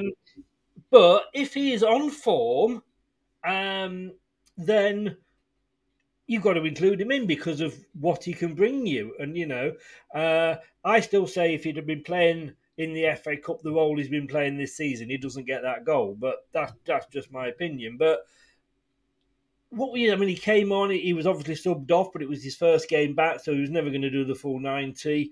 Um, thoughts on on Tielemans' performance? Well, I mean, can we live in a dream world and take too much impetus in the in the smile he gave um, Dean Smith when he turned up? I saw a lot of captions of people saying, "Find yourself someone who smiles at you the way Youri smiled at Dean." Who knows? We don't know what the future holds. But you can manage a player better who you know you're not going to pop. You know, there's a 99.9% minus a miracle, let's face it, chance that Tielemans is going to play for someone else next season. You can accept that.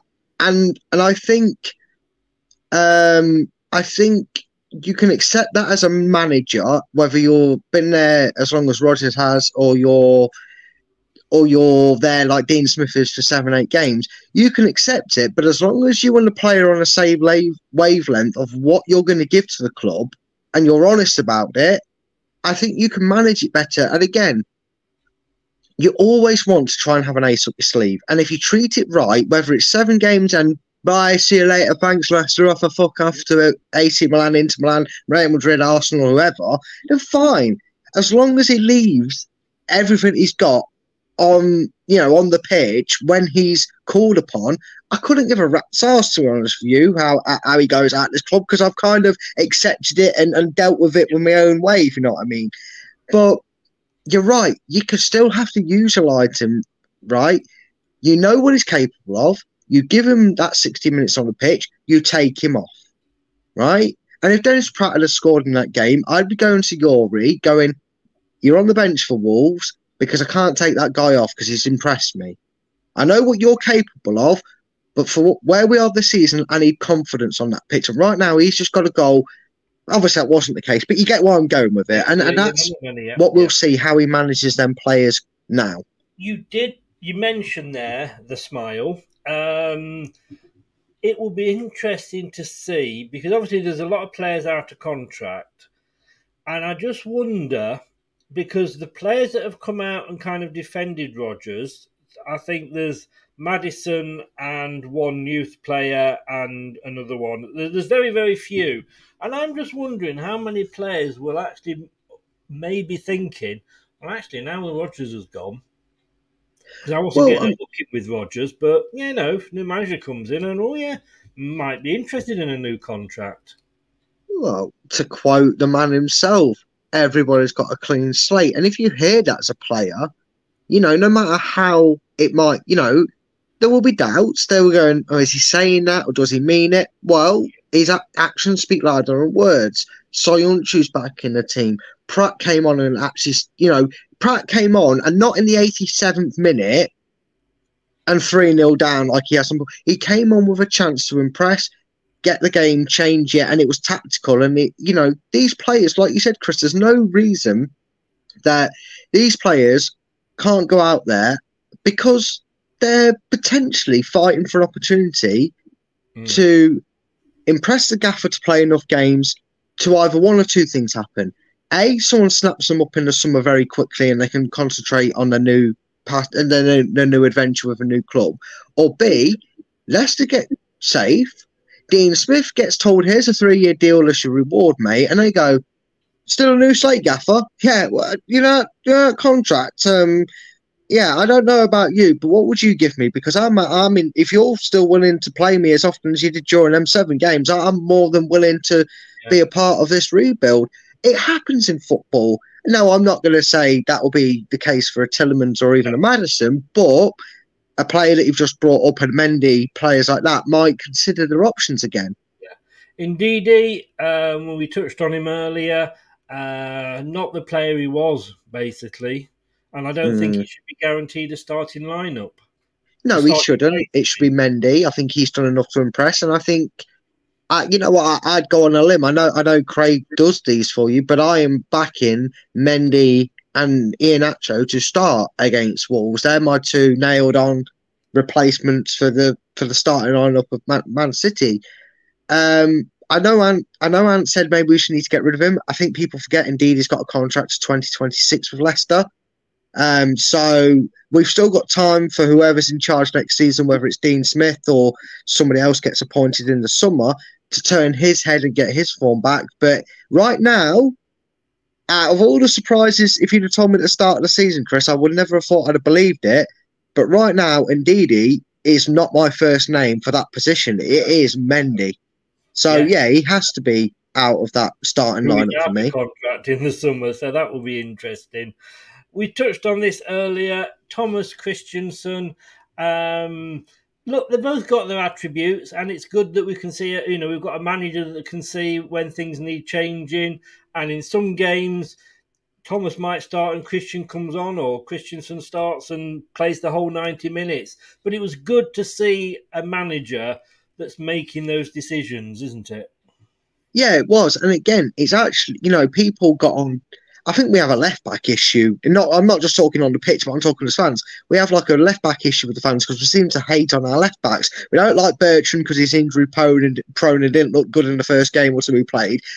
I know Chilwell kind of brought it on himself. Well, did bring it on himself, but Chilwell was one, and then Luke Thomas seemed to get the brunt of the stick. We forget that he was chucked in uh, the deep end of the Premier League at 19, so it's actually quite good you would give your a king's ransom.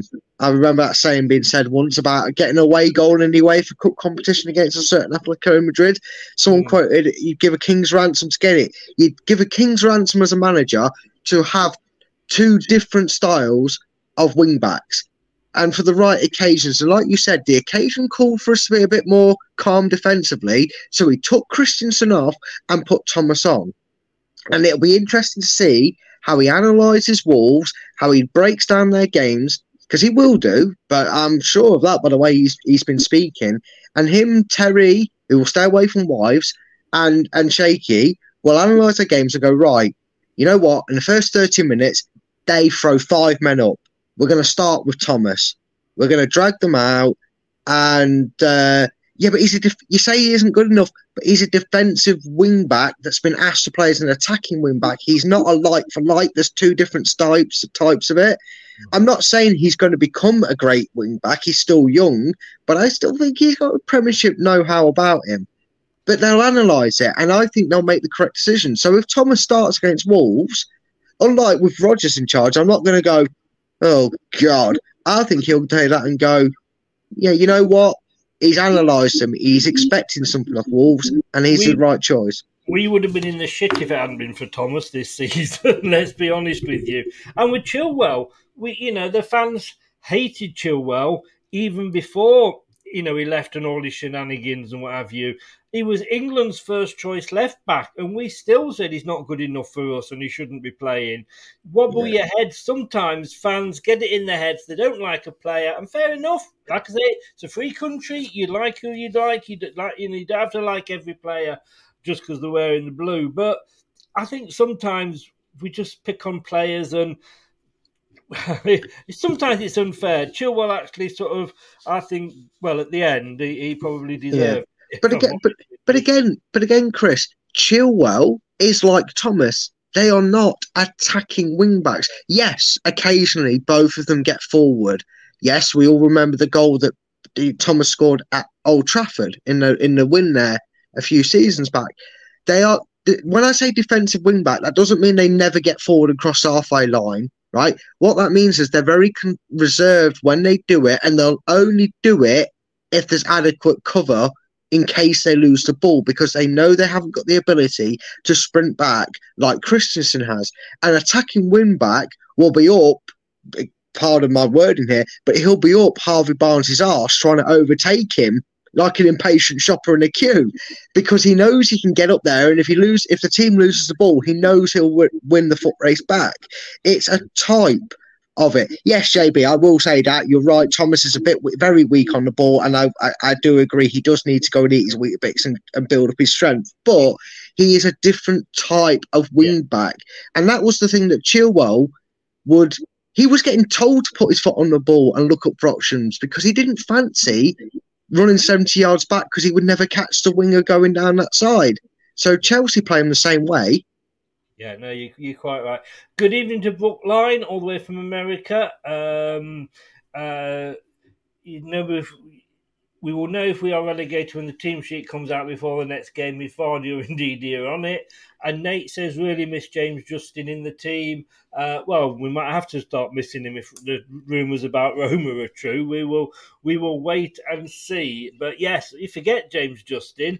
Um, but yeah, we have missed him this season. Let's be honest, we have really missed him. We have, we have, but uh, you know, let's um, let's hope the new manager doesn't have quite the same sort of problems uh, in the injury side as uh, as Doctor Death did. Um, yeah, yeah. Right. Vardy now, Vardy played forty five minutes. Iheanacho played forty five minutes. I just want to compare a couple of stats for you. I know, I, again, you know, take this with a pinch of salt because it was a different Man City in the second half. Uh, Vardy had no shots. Iheanacho had three. Both of those came from nine touches of the ball. So they both had nine touches. Vardy didn't get a shot away. Iheanacho got three, hit the post with one, and scored with another. They both had 0.5% possession, which is probably you don't expect strikers to have as much as everybody else. Uh, aerial, aerial tackle, uh, sorry, aerial um, confrontation one. Jules, that's the word. Thank you very much. Uh, Vardy nil, Iheanacho four. Uh, on the BBC fan rating, Vardy got 5.1 and came 15 out of 16 and uh, Iheanacho got 6.39 and came 1 out of 16. Now, I know, well, I don't know, I'll be honest with you, I'm, I'm, I'm presuming that Shakespeare had a big stay say in uh, Vardy starting, but he can't be starting the rest of these games, can he? No, he can't. If he if, if he does, I would kind of go. I'd be a bit deflated to honest with Vardy. It's not sound horrible saying it, but I think even Vardy can somewhat see it. And again, it's two different types of. Um, I'd rather, I'd honestly, Boris, I'd rather Daki, Daka, Daka for his pace because they play the same way. If you're going to somebody, Daki, Daki, yeah, Daki is our new left backy. Uh, see what I did then. It's the only way I could get to work. But no, da- if you had a 20, what was Daka, 21, 22? Like what is what is fearing you more now? An aging, slow, um, deeper playing Vardy at 36 or a 20 odd year old sprinting, fast, quick place player called Daka? As a centre back, I'm worried about the 22 year old bursting through and goal than I am he can't tear up defense anymore. Exactly right. Um, he can't. He can't. You know, can can't tear up um, defenses and terrify him. Does Vardy have that fear factor? Though He doesn't. I, I would argue that he doesn't anymore. No, I think the centre backs have gone from going, "Oh, for God's sake," to "Phew, it's going to be an all right forty-five minutes." Because Vardy knows he can't chase them down. Because you know what he's doing different to what he used to do right? Chris, when when they used to pass it around the back and give it nervously back to the goalkeeper, Vardy wasn't doing this. I mean, I don't know what Vardy's doing, but I've seen him doing this with his arms pointing backwards and looking round. Vardy would go into them spaces and run him down himself because he feared he could nick the ball, run past them, and get a shot up. He knows he can't do it anymore. If I'm a if I'm playing Leicester and I'm centre back and I see Vardy starting over Iheanacho or Daka, I'm going, oh wow, don't have much to fear now. I'm not as fearful as I was, uh, you know, thinking it'd be being actually giving me a touch. and I just want to say something, Chris. You know, and this is this is this is when I, I kind of want to use stats to my advantage here for a hater of stats in terms of how they analyze and project the game to be, right? Yeah, no, record it. You can have it, right? to every single one of you out there, right, that use this as a defense. Oh, but Vardy doesn't get the supply. Vardy nine touches, Nacho nine touches. Nacho one goal, Vardy zero goals. Vardy zero shots, Nacho three shots. Who did more with the least supply? Yeah. You cannot, you cannot use that as an ex- a vindication as a reason for why Vardy isn't getting the goals anymore. You cannot use that as vindication to justify the reason that Vardy's having a bad season because equal equal opportunities, one did better than the other. So you have you have to um you have to J look JB now he, he said and and he's kind of agreeing with Royce you know with all with all due respect anybody could have scored that. Yeah but Vardy wasn't in the position. He never got into that position. Yeah.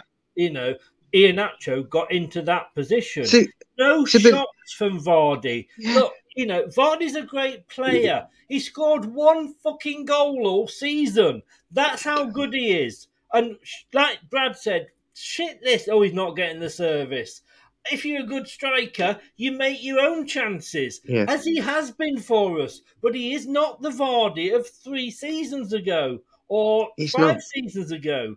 Let Let's No. go and dig Frank Worthington up out of his grave, shall we, and put him on because oh, he used to be a good player for us. Oh, Yeah. Frank Worthington, he's there. We've got to let these players go. Yeah, and Chris is not even the Vardy of last season. That's how dramatic the fall off is because he was still our top goal scorer last season. And it's all well and good, right? And this is what pisses me off, right? Because I get that Vardy's a legend. He'll go down in folklore history. I'll love that lad forever. I always would. I will never say a bad word in, in case of him as a person, right? Yeah, exactly. Talk from the best way to do it would have been the perfect passing of the torch had we stick stick with that season there, right? If we continued that thing, we wouldn't be talking about relegation season, right? What annoys me is, right, everybody will go out with their pitchforks and their fire starting, and they'll go, "You can't say this about Vardy. He didn't have enough things." And the second we go and praise Nacho for having a, more chances and scoring a goal, oh well, he was he couldn't miss it with three yards out. Well, at least he was in the fucking position where Vardy wouldn't have been. Why can't we actually just pack somebody who's going to be our future striker, our future Vardy? It pisses me off when people say that because if Vardy was there and he had scored it, you're going, ah, see, Vardy's intelligence. That's why we keep him on the pitch. Oh, that's genius by Vardy. You'd have been licking his arsehole. Nacho does it. Ah, him and went in. Tell you what, tell you what this And season- Nacho also hit the post when Vardy wouldn't have taken that shot. So come on, grow up I a love bit with them Vardy, of course I do. Of course I love Vardy. You'd be stupid not to. I said, as I said at the start of the show, if he came in now, I'd, I'd name the stadium after Vardy if I could. That's how much I love the bloke. But it doesn't mean I can't criticise him for being past it. Exactly. But this season, I'd sooner have uh, Rebekah Vardy on the pitch than Jamie Vardy. So I think she's got a better chance. I'd rather, I'd rather entrust Wayne Rooney than I would. But Brockline makes an excellent point here. Uh, when Nacho plays with Maddison, uh, Maddison becomes a great uh, presser. These two work so well together. And I was, when I read that, I'm thinking, yeah, Mahrez and Vardy, Maddison and Nacho. Now, unfortunately, we might lose Maddison, of course, but they do play well together. Yeah, they do because Nacho now kind of does what Vardy did the year or so before this decline started happening, and we did see it last season. We did see him start to decline, and he had that recovery, which gave us a little bit of false hope that maybe he still had another year left in him. We really should have read the, the warning signs there. But what he used to do was sit higher up the pitch and he'd hold up the ball and he'd play it off to Maddison so he could turn that defender and get the ball back. That is exactly what Iheanacho's doing. It's called a deep lying forward. For those football manager boffins, they'll be going, "Go, here we go. I, I can get my notebook out and take notes of that." What it means is he sits a little bit deeper and not so far front, but he gets the ball, he chests it down. That aerial duels, seeing what he wins, shows you that. He'll keep it at his feet, Maddison will then drive forward after he's made that pass, so he's nearly up with play to him, and he can lay it off to Maddison, and then he can turn his defender, he can sprint away from him, and get himself into position. I mean, look at the pass he made for that chance. He hit the ball. That was reminding me of a Mahrez pass to Vardy. Remember? Do, you, do you remember the home game in the Chelsea win when we when he was setting the record and he put that cross in? It was inch perfect on the toe of Vardy. and He smashed it in. It was almost reminiscent of that. I mean, I've, I'm, you know, it was like that. But that's your opinion, mate. Me personally, I think in a two, he could be one of our strikers, and he did score 19 goals in one season and outscore Vardy in all competitions. So, mm, I would say there's potential. People I would say there's potential. that Iheanacho couldn't play one up front, but I think he's beginning to prove us wrong on that. Uh, Would front. Would you also like to know that between Nacho and Daka, who have scored, I believe, eight goals this season, that's seven more than Vardy. And if you look at the amount of starts Iheanacho's had to his games goals ratios, he's actually got a decent record Hmm. this season.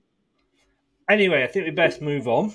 um, I'll die on that hill, as a as a Nippon would say. yeah, exactly. Look, this guy, I mean, I have been screaming for him all season. We will never know what went on between them until one of them writes a book, I'm sure.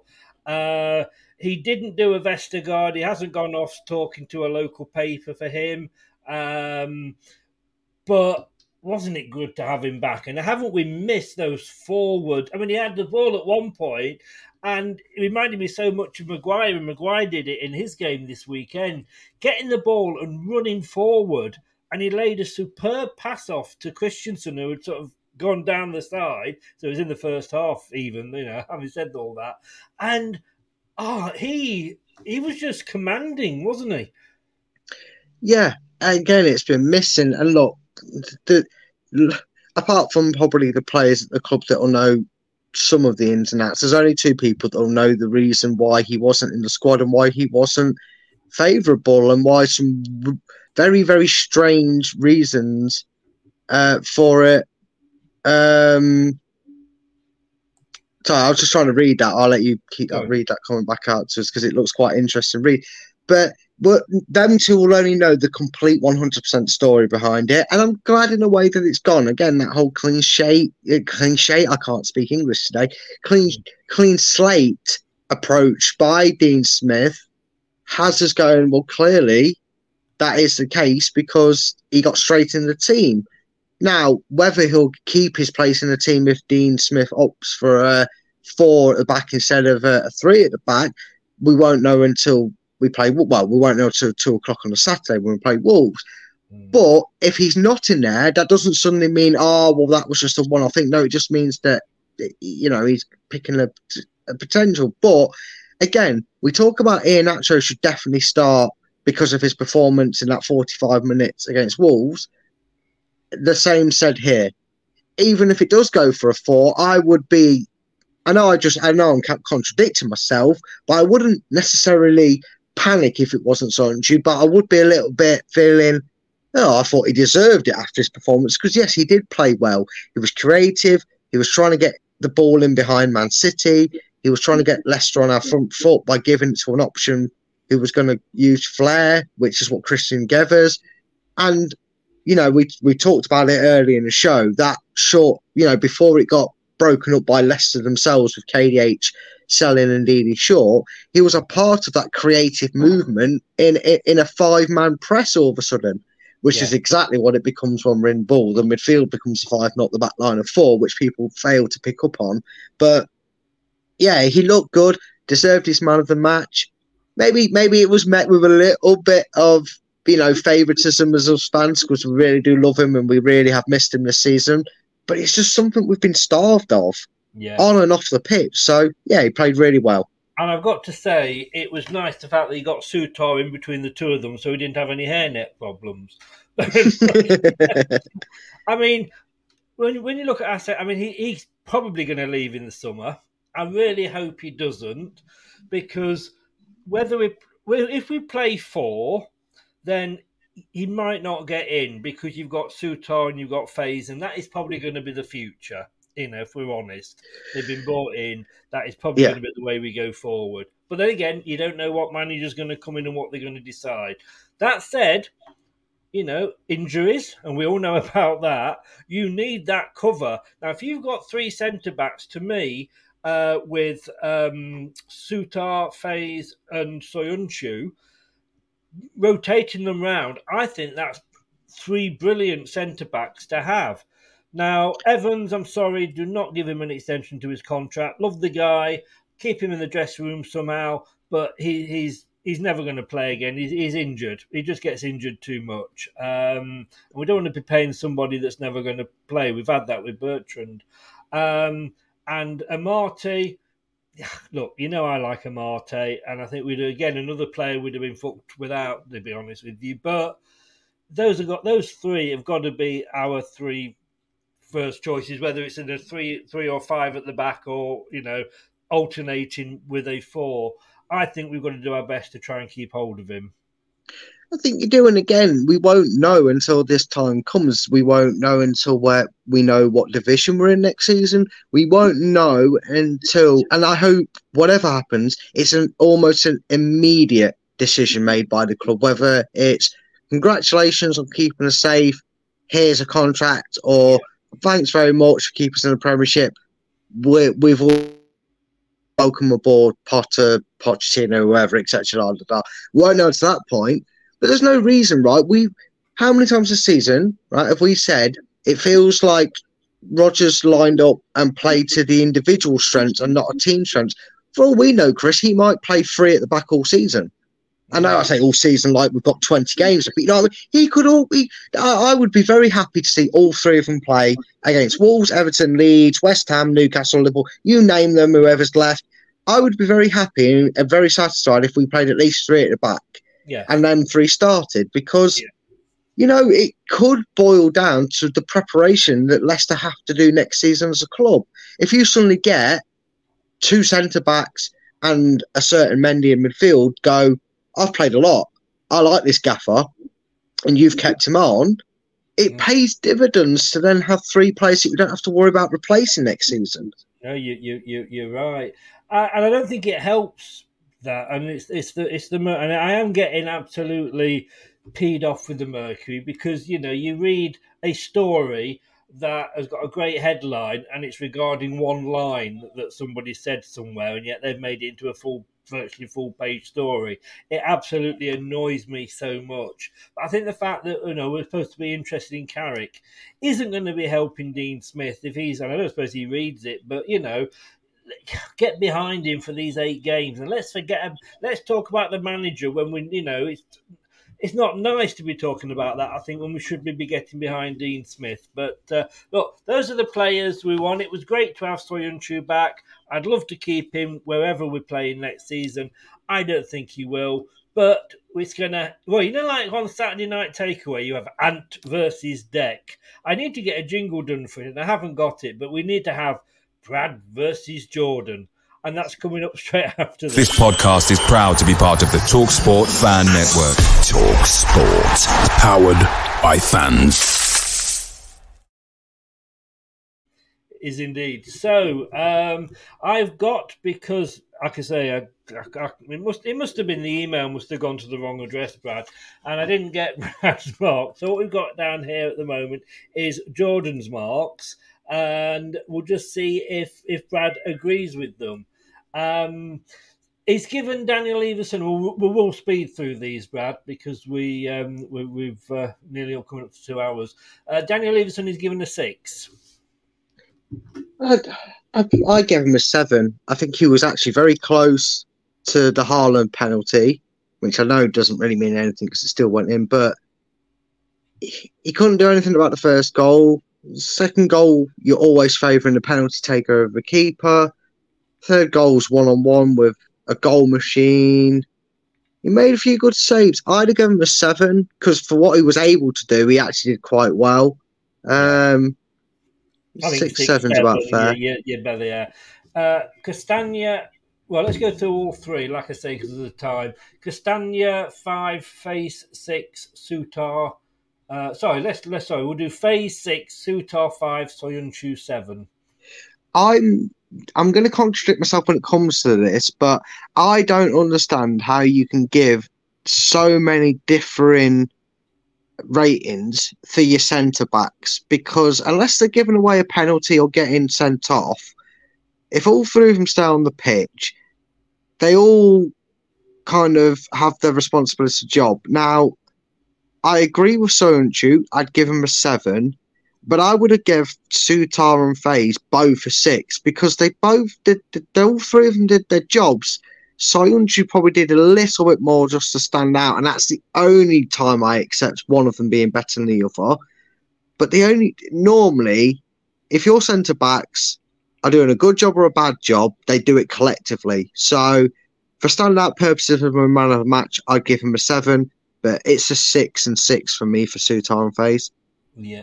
Uh, Castagne on one side, five. Uh, Kristiansen four, but you know he got subbed off, so I guess uh, that that's understandable. I've I've not rated Castagne for much of the season. To be honest with you, uh, if Ricardo was staying fit, I'd be questioning selling Castagne over Ricardo. If I'm being perfectly honest, um, Kristiansen was more the opposition, not being the right fit for them in terms of Luke Thomas seemed a better fit, but they both deserve a four. Kristiansen got caught out because of the aggression of Man City being able to pass around, and just I'm sorry, Castagne's just not impressed me at all much this season. So four for both of them. I, I, I mean, again, who would you have played if we hadn't played Castagne? Oh, exactly. But I mean, I know Castagne is probably more a left-sided player as well than right, but he's just not impressed me whenever he's played this season. He's just not. Yeah. Um, yeah, uh, Brookline. We, we have we have got the, the, the could be looking at um, Vestergaard and Bertrand making a comeback. They did uh, play all ninety minutes tonight within the twenty ones, and we won. So, and Dean Smith was there. I've got to be honest with you, Dean Smith and John Terry were watching the under twenty ones. They played at Seagrave tonight, so uh, who knows who could be in the team? Come on, Bertrand, come back. Uh, I'm just thinking here, Vestergaard, the new Steve Walsh. You know, Oh God! that would Could you imagine? That'd please Brad. Um, Maddison six. That's fair. Wasn't his best game, but he had his moments of flair. Could have scored a goal, or probably would have been better off trying to get an assist. But yeah, six. Yeah. Um, Ndidi, Tielemans, uh, both getting threes. I thought that. No, I thought that was a bit harsh on uh, Tielemans, to be honest with you. Um, I don't remember seeing him too much on the ball, but he didn't really do a lot wrong. I agree with Ndidi. I know he was sold short for the goal, but he was a bit of a mess with his feet and clearing the ball at times. And I would have got. I would have agreed with the three for Ndidi. I would have gave Tielemans a four. I'd have gave Dewsbury Hall a five, and I will go straight to the killer here. I'm sorry, but nine touches, zero shots compared to his substitute counterpart. Vardy gets a two. Didn't do anything. Didn't do anything that he used to do, and he's proving more and more that he is not a starting player this season. I don't know what more Dean Smith needs to see. I like I said to you, congratulations on 300 Premier League appearances for the club. You're forever a hero. Personally, I'd build a stadium and name one after you if I could. But in terms of your Leicester career, get on the bench, mate. Please stop the sentiment with him now. We we have got the Vardy and the Souttar fan club uh, chairman in this evening. It- yeah, it's nothing on Vardy as a person or his player. It's just where he is at in his career. It's harsh but true, I'm afraid. You know, like I said earlier, do you want to go and dig Frank Worthington up because he used to be good? We've got to accept that players sometimes get past their sell-by dates, as indeed managers do. Not going to go through the subs because they they were what they were. Um, Uh, oh no, I, I thought he'd give Iheanacho a, a, a five. I was going to say you can change collectors, but yeah, the subs did all right. Yeah.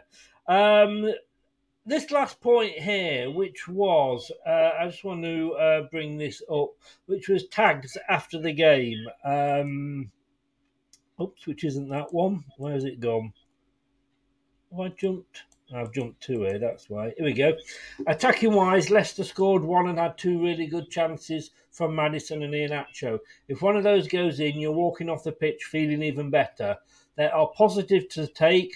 The problem Leicester have is that they keep conceding goals. As he said there, there are positives to take. Yeah, there is. And there is, and you have to take them again. And it might sound silly going, oh, are you trying to kid? Well, you, you're trying to kid the players in a way, and, and it sounds so silly and daft. You might think you can't kid them into thinking, the pod. no, but you have to. You you have to get in that dressing room and not allow them to sit down going, oh, that was hard work. You've got to be in there going, you know what, lads, I'm proud of that second half performance. I asked you to do, do something, and you did it. Yeah, we got unlucky. Yeah, we hit the post. Yeah, we didn't get anything from it, and yet we can t- we can look back and see if it was Man City or not. That's something. I, that's my job. What I'm worried about is what I ask you to do, and if you do it or not. And out there, you showed us something, and I will say this is is you listen to that crowd. They they cheered and applauded the lads for 90 minutes. That's the first time Leicester have lost a game and they've not booed it because they saw something that was worth going. I've seen something worth giving me hope for. And, and and that's what Tags has nailed that on right there by saying there was positives from that game because there was. Now, Leicester might need to unfortunately find a way to score two or three goals a game just to make sure because they're not going to keep teams out. But time will tell. But you have to start somewhere. Yeah. And with 30 out of 38 games played, it needs to start now that this is the block to The eight games that we've got run. to go are there on the screen now. Wolves coming up at home next, and then a midweek trip up to Yorkshire and Leeds, uh, and then a Monday night on the TV at home to Everton. Uh, and then a week after that, a Monday night, uh, we're away, sorry, home to Everton, away to Fulham. And the Monday night after that, we're at home to Liverpool. Uh, goat plan that this show's not going to be on air for three weeks. And then Saturday, uh, we on the 20th of May, we host Newcastle and West Ham on the Sunday. The only one that really worries me in that is Newcastle. But what, what Villa did to them at the weekend. yeah, there's there's no reason um, we can't get some positive results.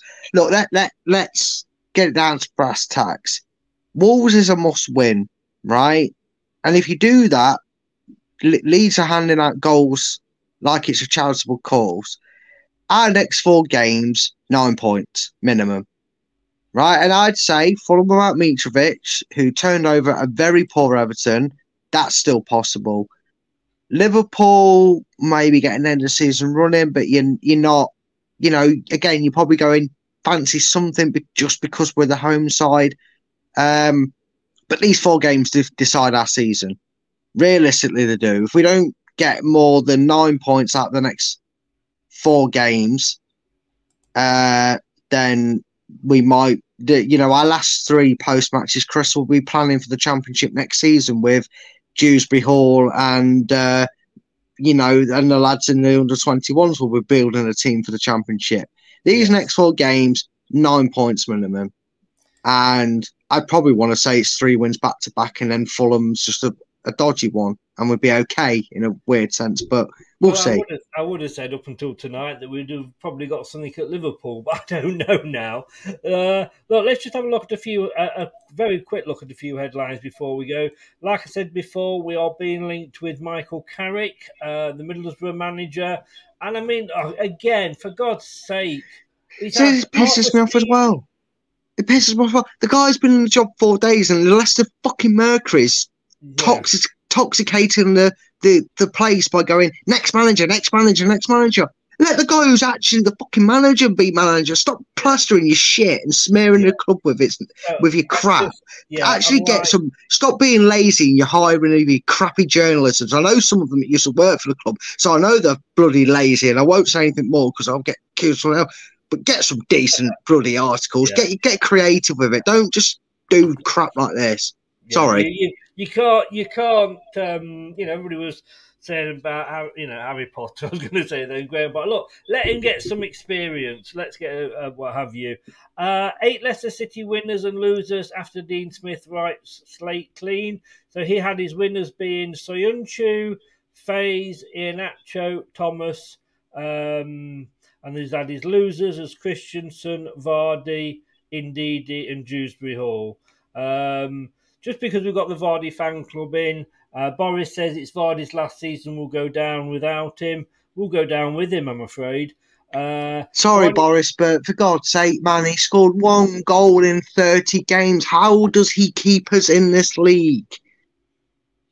He doesn't. Just please get off the Vardy love train for once and actually see it with open eyes. I don't care for sentiment. I care for goals. And guess what? Vardy's not providing them. If he plays in a two, maybe. Maybe, just maybe. But on his own, you cannot, you cannot tell me he keeps us up. It's it's just not going to happen. Less than three points against Wolves, and we are going down. Wake up. Did I literally not just say that, Boris? I literally not to say Wolves No, is a must win? I, I think you need to clean your ears No, no, out, mate. In fairness to Boris, he may. I'm going back up the chat now. Oh, so I don't right, fair. I he thought you put it up now. I was like, Boris, please catch up with the timeline, mate. I'm telling you that we need to win against Wolves. I'm not in agreement. Sure, but I don't. What I don't know is how, and we're going over the old ground here, but I don't know how playing Vardy as the lone striker up front is going to get us those three points at Wolves. I really, really don't.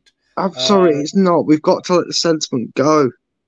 Uh, clickbaiters, yeah. Yeah, I, uh, you're right, mate. You are. He's uh, dead right. I can't stand the article. I got accused of putting clickbait up when I did my show the other day about uh, Vardy. In fact, I tell you who, Clickbait? it was who, who accused me of doing it as clickbait. It was Boris. Bad Boris. You, you, you're, you're giving this name Boris. You, you're living up to the hype of Boris's Boris. Stop it now. I think, Boris, what you did there, because I don't think you will have bothered to click and watch that video uh, and then written clickbait. I think you just saw the uh, the the uh, the thumbnail and went, "That's clickbait." So I that's why that's why I totally ignored it because I thought you couldn't be bothered to watch the show. I won't be bothered to reply. Uh, and I'm going to leave with this one. We'll leave with this one just for you, Brad. Jesse Lingard. Oh, piss off. No. Oh, my God. Well, one of the clubs said to be keeping an eye on Nottingham Forest midfielder Jesse Lingard, who is available on a free transfer in the summer. Yeah, do you, do you know the only watching Leicester should be doing on Jesse Lingard is waving him off to the Championship in the hope that he goes down and we stay up. He's a waste of talent. He's a waste of a footballer. Stealing a living is Dele Alli and Jesse Lingard are on the same fucking boat. I wouldn't want. I, I wouldn't wish him. I don't even wish him on Notts Forest. He's a waste of bloody oxygen. That guy. His dad should have spunked into a sock on the night he was conceived. The biggest robbery in football. Jesse Lingard saying I'm a professional footballer. Pick an outfit, mate, and stick to it. You you're not even a B Tech Pogba with your outfits. It's Again, a I, joke. I refused in the summer, and I'm going to refuse this. and I did in January, and I'm going to do the same this summer. Is that I'm not going to comment on rumours because literally you're putting five or six rumours up every day.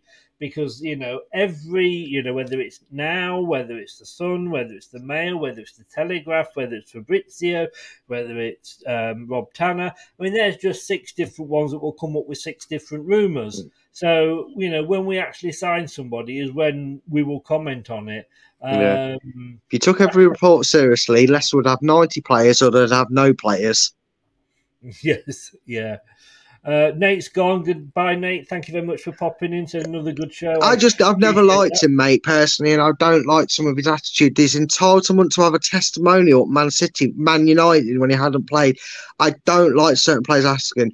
I can respect personal life, and when he's been going through them personal troubles, I hope he got the right hope for him, you know, and and that. But But then he's again, still an arrogant, does that- he egotistical goes and does prick. That video where he's back doing a moonwalk out of his front door, whatever it was, and he's got to take stick just for that. Uh, just a couple of quick ones. Jim Melrose, uh, if you're an old git like me, uh, you'll remember him uh, playing Gary Lineker, and you'll remember him from that Shrewsbury Town FA Cup game. How can you forget that? Um, one to one, the conversation. It's live and still up there on. Well, it's not live because we've done it, uh, but it is available on LTID TV on YouTube. Lovely, lovely guy, and it wasn't as bad as Steve said. He is understandable. His accent isn't that bad.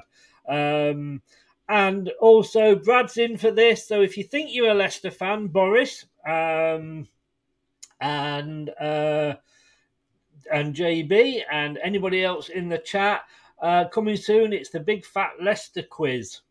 It's all Leicester fans and it's all Leicester questions. And there might be the odd offside one thrown in there just for the hell of it. Ali Bayor. Oh no, it's, it's Leicester. DJ Campbell. probably, probably. Brad, thank you so much, young man. And uh, No worries, mate. Uh, stay on and we'll have a chat uh, very briefly afterwards. But just give a shout out where people can find us. Well, I don't know why you'd want to follow me and my wafflings of football, but if you are interested in things I have to say, you can follow me on Facebook. That's just my name. Find me that way. Uh, my Twitter handle is at full time focus. Uh, and for those that you know in the description, I have a YouTube channel. It's Top 10 Battles, so you'd find me there. Um, but yeah, just do your usual good YouTubing stuff to this channel. If you're new, do subscribe. And even if you've watched it now or all the way through, make sure you drop a like on this video and show Chris your support. He deserves it more than I do anyway. So there you go if you want to really follow me. But this is the place you need to be showing your support to. sir, and you will no. Don't, believe everything he says. Um, JB, I wasn't questioning your loyalty to the club at all. I basically said it to get a response, which you've obviously just done. Uh, but if you want to come on and uh, do the quiz, let me know. You'd be more than welcome. And uh, You probably beat me as well, JB and Boris. So I'll probably eat my own words on Leicester City questions now. And then Boris is going on about Dakar again. Um, Nate uh, Wenser asks, when is the next Battle of the X's? I'm working on it. I've got some projects, but my laptop keeps letting me down. Um, I I'm gonna go through it with Anthony uh, t- tomorrow for what teams we haven't done. Go through it, and we're probably just going to do them on the cuff, um, because uh, I've had some personal things that I've had to do and changes to my schedule in life. It's the only reason the channel's gone where it is at the moment. I promise you, it is coming back. But I am going to have a word with Anthony about doing it. And then, yeah, things are happening on the channel in terms of changes. There will be one. Um, I, I, I'll make an agreement with Right It. If it's not done by this coming week, it will be next week. Cheers, cheers, mate. I will get it. I will get it sorted. I promise you guys, because I, d- I do owe you a great debt for your support for my channel as well. Uh, I'd work that one out, JB. I agree with that's one thing we totally agree on. Uh, It's the name why- Boris JB. He just seems to have that effect. yes. Uh, and I tell you, the, only well, not all of his uh, posts actually get up onto the screen, so uh, that probably says it all. In fairness, um, just to end, Brookline says uh, we cannot win again until Bad apologise. I'm sorry, IOC. There you go. I hope we win now. If we do it, I'll apologise for a week. Have a good night, JB. I sorry, And I, you, did mate. Not, I did not mean to question your loyalty. I hope I uh, didn't come across like that, and if it did, it wasn't meant to. Um, we're, we're all fans. We all have different opinions, and we all shout and scream for however long the blog is, and we all walk off like after a match. At the end of the day, hopefully, all good friends. Brad, thank you so very much, sir. I will see you. I think we're back on Wednesday for the debate show. Oh, lovely. You'll see my lovely face again then. Yeah, we, oh, the women, the women. So, any reason I get such a high female demographic? Oh, what can I say? I think that's the word they use, demographic. Anyway, it was a big something. Oh, We'll move on. Brad, see you on Wednesday, mate. Thank you very much. Yeah, you want me to stay behind in the chat, yeah? Yeah, just- yeah, yeah, no worries. I'll see you see, see you in a minute. Cheers. Okay, thanks very much. No show tomorrow. Uh, well, possibly Eurovision shows, but no uh, football show tomorrow. We are back on. Oh, I'm actually doing a show tomorrow. I've got to remember. Can't forget this. Uh, I'm actually on a, uh podcast channel tomorrow.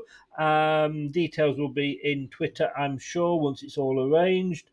Uh, and on I'm confused. On Wednesday, we've got the yes. On Wednesday, we've got the debate show at nine o'clock. Um, I wonder what we'll be talking about then. Hmm. Yeah, you can probably guess. Thanks to everybody that joined in. I really appreciate it. I appreciate all your comments. Um, whether we agree with you or not, but that's football. It's all about opinions. And look, if I didn't like your opinions, I wouldn't put any of them up on the screen at all. And I do try and put a mix of posts that agree with us and obviously posts that don't agree with us. That's what we want as well. We don't want you just saying, yeah, you're right, yes, you're right. Um, thank you very much, Bookline. So, and thanks to Brad, as I say. If you've been listening on the podcast platform, thank you so very, very much. And don't forget to subscribe uh, if you are new. And if you're not new or you are new, just click that like button. That really does help the channel. And don't forget, you can become a member for just one ninety nine a month. Doug did it. It's only one ninety nine if you're good. You can't even get a pint for that. Uh, and you get all extras. It's all in the description. There's a link in the description below. Be sure to uh, to do it. Look, this has been LTID TV. I've been Chris. This is Marilyn. Good night. These videos are so dreamy. Please like, comment, and subscribe. And don't forget to click the notification bell. This podcast is proud to be part of the TalkSport Fan Network. TalkSport. Powered by fans. That will conclude this evening's entertainment.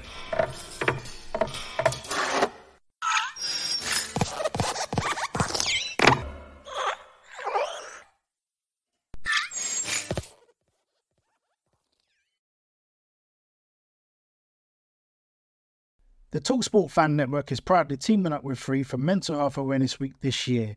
As football fans, we often pride ourselves on knowing everything, from which substitution can turn the game around to the quickest route home to beat the crowds. However, when it comes to discussing feelings with our friends, we might not always feel as confident. That's why we're here to equip you with the right tools so you can reach out to those who can help. If your mates are struggling, let them know that the Samaritans are free to call on 116 123. That's 116 123. They are there to listen without judgment or pressure 24 7, 365 days of the year.